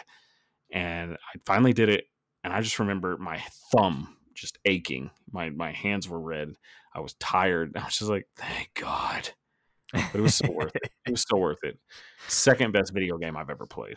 Um, yeah, it's hands it's down, phenomenal. and it, it, it has made Cory Barlog up there with Druckmann, with Kojima in my eyes. You know what I mean? Like he's yep. he's a genius, and because he directed God of War two, and he he got signed on to do this remake, and I I respect the hell out of Cory Barlog. And the Sony Santa Monica is my favorite Sony first party studio, hands down, because of that game. I can't wait for the sequel. Yeah, it's going to be phenomenal, and they they just. Yeah, I so I played through it once, and then I played through probably three fourths of it again. Um, I mean, it's just as good the second time. I think I started yeah. a new game plus because I wanted to I wanted to use one of the weapons Be again. Yeah, yeah, and just kind of fucking destroy shit. Um, yeah. So, Kevin, the time has come. We both have our number ones. Interestingly enough, they, both of our number ones were number thirteen on each other's lists. Right. Very weird. Weird how that worked out. Lucky number it 13, I guess. Very strange. Um, but we both talked about each other's number ones. I'm not going to say anything about your number one. I'm just going to let you have the floor. And when you're done, I'll go into mine. So you go in. What is your number one game this gen? Okay. My number one game this generation is The Last of Us Part 2. And here's why I have not played a video game with the amount of attention to detail and with the amount that the developers were able to get out of the PlayStation 4, I think it is a masterclass in how to design a video game and how to integrate story and gameplay and how to take your take the player on a journey that they don't necessarily want to go on, but feel that they have to. I think the I think the gameplay is so well refined in The Last of Us Part 2 that the ability to enter, come in and out of stealth, the weapons feel great the environments, the little little sandboxes that they've, the little levels that they've built, um, are are are are so well designed from start to finish. Um, and I think, I think the discussion of this game got a little um, watered down by people not liking where the story went, and I don't think enough people are talking about what Naughty Dog has done with animation and with the seamless integration between cutscene and gameplay. When I play other games and they don't look and feel as good as The Last of Us does, it it cheapens it. I, I think I compare. I think I think the reason I had to put this as to number one is that I compare other games to The Last of Us, to Uncharted, to a lot of these Naughty Dog games, and and the reason why God of War is so good is that it it accomplishes all the things that Naughty Dog normally accomplishes, and it also does something better than Naughty Dog does, which was I think the gameplay Uh, I think the way it, it plays and the way it feels is better um, than The Last of Us in a, in a lot of ways. Um, but I think the animation and and and detail is on that same level, right?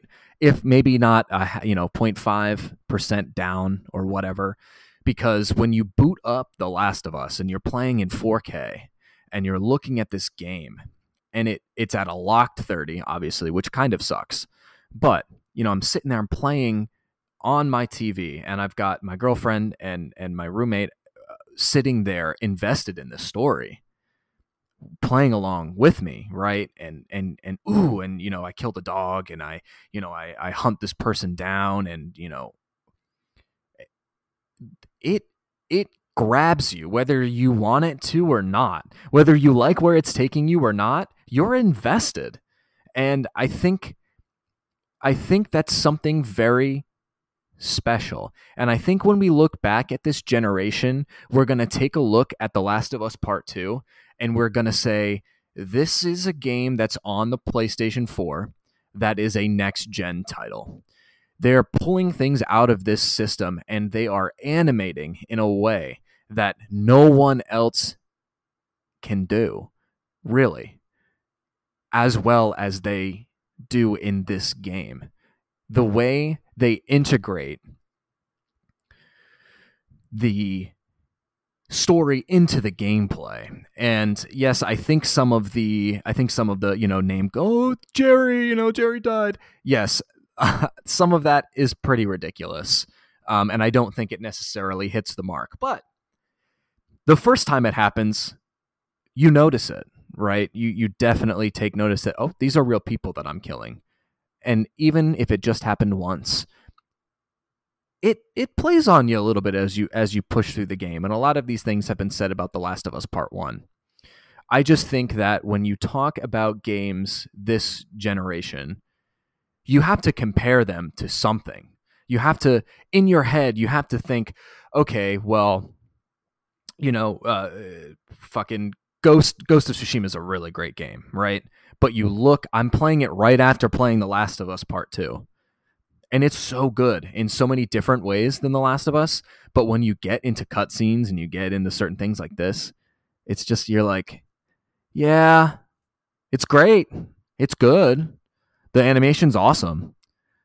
But it's it's not it's not The Last of Us. It's not quite it's not I think games have a really difficult time competing with what Naughty Dog does and what they do best. Um, and I think that's why I have to put it at number one. I think I, am it's at number one because it is a benchmark for me in all other games that I play. And it's not necessarily fair to compare games to The Last of Us um, because I think Naughty Dog, much like Rockstar, much like Sony Santa Monica, they kind of operate on a different level now. They are they're they're godlike. They just they do things a little better um, than other people. It's like when you watch a Steven Spielberg film, right? It's so distinctly Steven Spielberg, and he has such an interesting way of developing a story and showing you shot by shot, scene by scene, how the story is going to progress. And it's a unique storytelling ability that he has, and I feel Naughty Dog has that as well.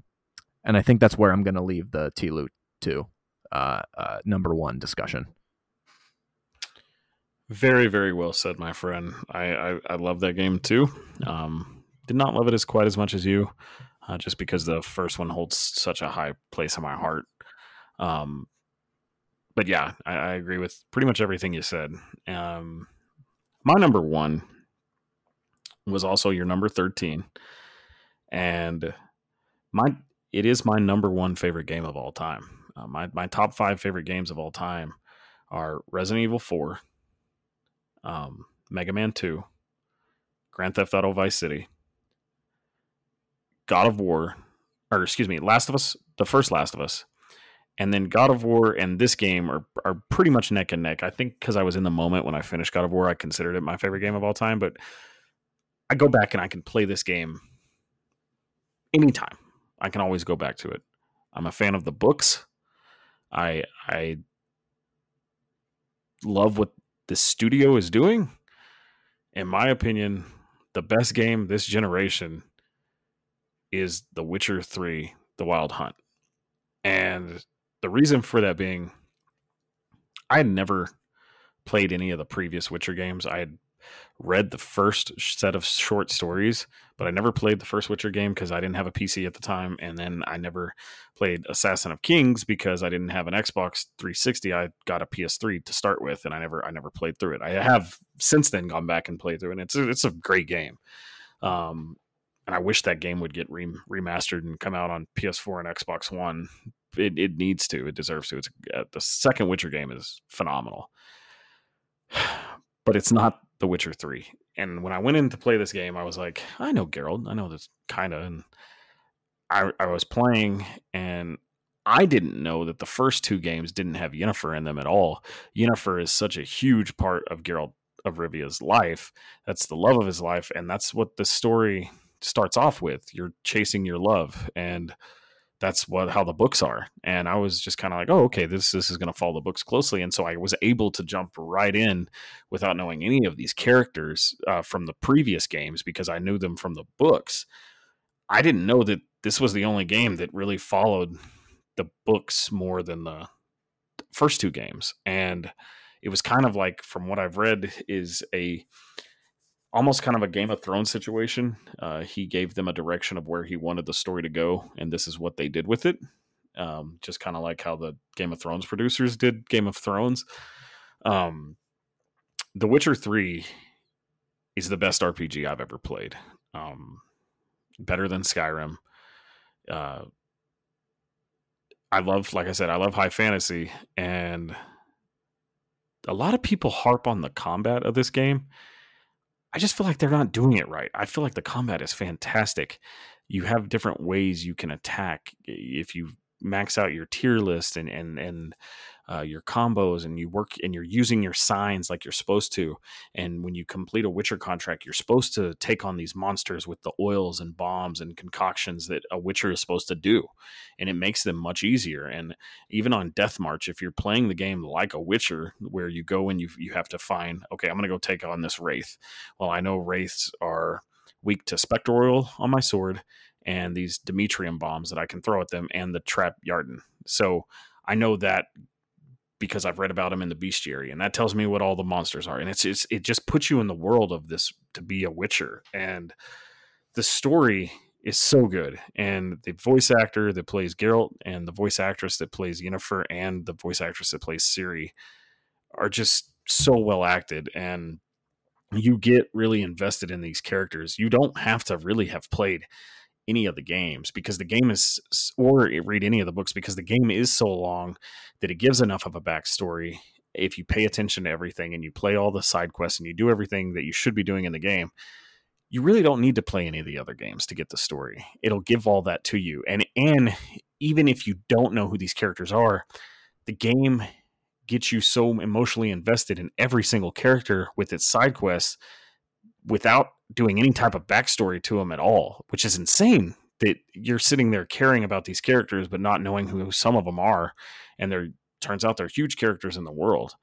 Um I, that's that's one test of what CD Projekt has done is is just being able to to go into this world and and live out your life as Geralt of Rivia and and just it's so massive. And I remember getting through Velen, that first area, and then the map opens up, and then you get to Skellige, and it's literally another half of a game. All of Skellige is just as huge, and, and then it brings you back, and and you finish up the game, and you're like, wow, that was a lot. And you still have all these Witcher contracts you can do. There's just so much to do. And Adam Kovic said it best. He said, if if if I had to go to prison and can only play one game for the rest of my life, it'd be The Witcher Three, because that they're they're it is almost never ending. And the developers themselves have said you may not ever finish all the quests. You may not ever see everything there is to do, kind of similar to Skyrim. And just the level of detail that CD Projekt has done. I there's a documentary that Daniel Dwyer with Noclip has done over The Witcher 3 and CD Projekt, and it is so good. I recommend everybody go check that out. Um, it kind of gives you an idea of what all they did to develop this game and just the scope and scale and the creativity of these people. I put CD Projekt Red because of this game. They're a, up there with Rockstar. They're up there with Naughty Dog. They're that they're when they when you hear games made by CD Projekt Red now because of this game, you're like, yeah, it's going to be good no matter what. Like I'm excited for oh, yeah. Cyberpunk because I don't think it can be bad. Right? I just don't think that game's going to be bad at all. No, just it's going to be of, phenomenal. Yeah, just because of the s- scope and everything, that the attention to detail, they love making their games, and you can tell. Uh, when they released their DLC, they released a ton of um, equipment for Geralt. They released other quests. They released equip. Um, sorry, I already said equipment, but they released all this stuff, and they did it for free. And and the guy with CD, the head founder of CD Projekt, he said, uh, he said DLC should not be paid for he said expansions are different because it's an expansion of the story and we'll make sure we deliver quality content. He was basically talking shit on everybody that charges for dlc and and uh, things like cosmetics and things like that. And then they come out with the expansion of hearts of stone and it's not super long but the story is so good that it just continues the story of this character and and the, the villain that is introduced is is uh, is probably the best villain in any video game I've ever played. Uh, it's debated online whether this villain is God or the devil. We don't know. We don't know if it's Satan or God, but that's who you're basically fighting against, and it is such an invested story. I, to me, Hearts of Stone story is better than Blood and Wine. But when Blood and Wine came out, dude, this this DLC is over 25 hours long, Blood and Wine alone. That's longer than some games. It's longer than that are open world. a lot of games. Yeah, and that are open world though. You know what I mean? And and it, it, you go to this area called Toussaint. It's a whole new continent, and it's just as big as the original map, and it, it's it's insane and it's beautiful. And the story wraps up Geralt's life perfectly. It's almost like a fairy tale ending for him. And it's just one of those games. It's one of those games I think that comes along ever so often, and you're like, wow, that that is a I think truly is a masterpiece in my opinion. Uh, Red Dead, God of War, uh, The Witcher, they're all up there. As I think I cannot find a flaw in that game from a gameplay perspective to story to writing. It's all good, all of it. The quest design, it, they all every quest doesn't feel like a fetch quest or go here kill these guys. I mean yes there is that but because of the story that's with each quest like you feel like every single side quest is a main quest just because of the the the the acting that they deliver the delivering of the lines. Like you just go and you're you, you know you wander into a hut and there's this guy and his daughter's sick and you find out she got an infection and you've got to go find a cure for it. All you had to do was go find the proper ingredients and you have a choice to make. You can make her a Witcher's potion, which causes severe pain and it could kill her. But if she survives that, she'll be fine. And it's just like that. That's a side quest. Like, and it's it's and just the emotions that come with that. Uh, that's how that entire game is played.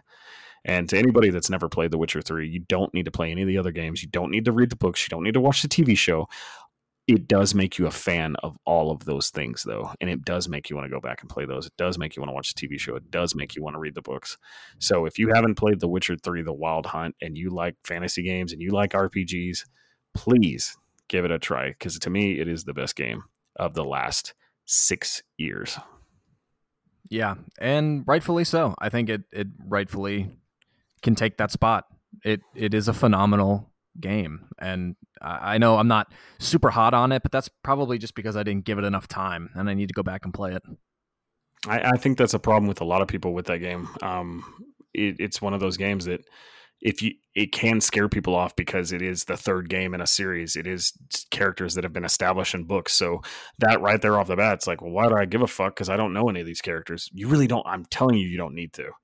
Once you start playing it, and you just all you need to know is I'm looking for my daughter and then that takes weight to it in a way that Fallout 4 did it horribly. It, it, and then the parts you get to play as Ciri are very cool. And I'm calling it right now. I guarantee you, you you will play as Ciri or see Ciri at some point in Cyberpunk 2077, because one of Ciri's gifts is she can uh, travel parallel universes and skip through time. So oh, I shit, that, you heard it here first. I, I think money. I bet money you will see Ciri in Cyberpunk 2077. But folks, that was our top 20 games of this generation. Uh, we each gave different games, uh, different opinions. Uh, and I think that's how gamers should be. You know, I don't think either one of us are right to say that which one is one is shouldn't be number one, which one shouldn't be number two. Um, I think that's the point of video games. These are just kind of our opinions. Uh, we'd love to know what you thought of this podcast. Uh, if you uh, agreed or disagreed, write into us at remote gaming podcast at gmail.com. Um, you can check us out on Twitter. Uh, yeah, remote gaming podcast at gmail.com, Twitter, remote gaming or remote, remote underscore gaming 20. Uh, we also have a Twitch channel. Uh, Kevin is usually our certified Twitch streamer. You're fixing to be verified, aren't you? On your own Uh, channel? I'm well, yeah, on my own channel, I'm close to affiliate. I just the I have one um I have one thing that I need to I it's like the three concurrent viewers. I have the followers, I've got the hours and all that. I just need three concurrent viewers. That's the only one that I have left. Well, folks, if you're listening to this, go to Twitch and f- make sure you give uh, rem- the underscore remote underscore gaming a follow on Twitch and give Kevin, uh, which is, I think, Corkum K, right? Yep, yep, yep. yep. You can find him Corkum K at Twitch. Go get that man uh, affiliated with Twitch. It can only Ooh. help our brand. Uh, we, I hope you enjoyed this podcast. As always, I'm Joseph King. I'm Kevin Corkum. And holy shit, it's been three and a half hours. We'll see you later.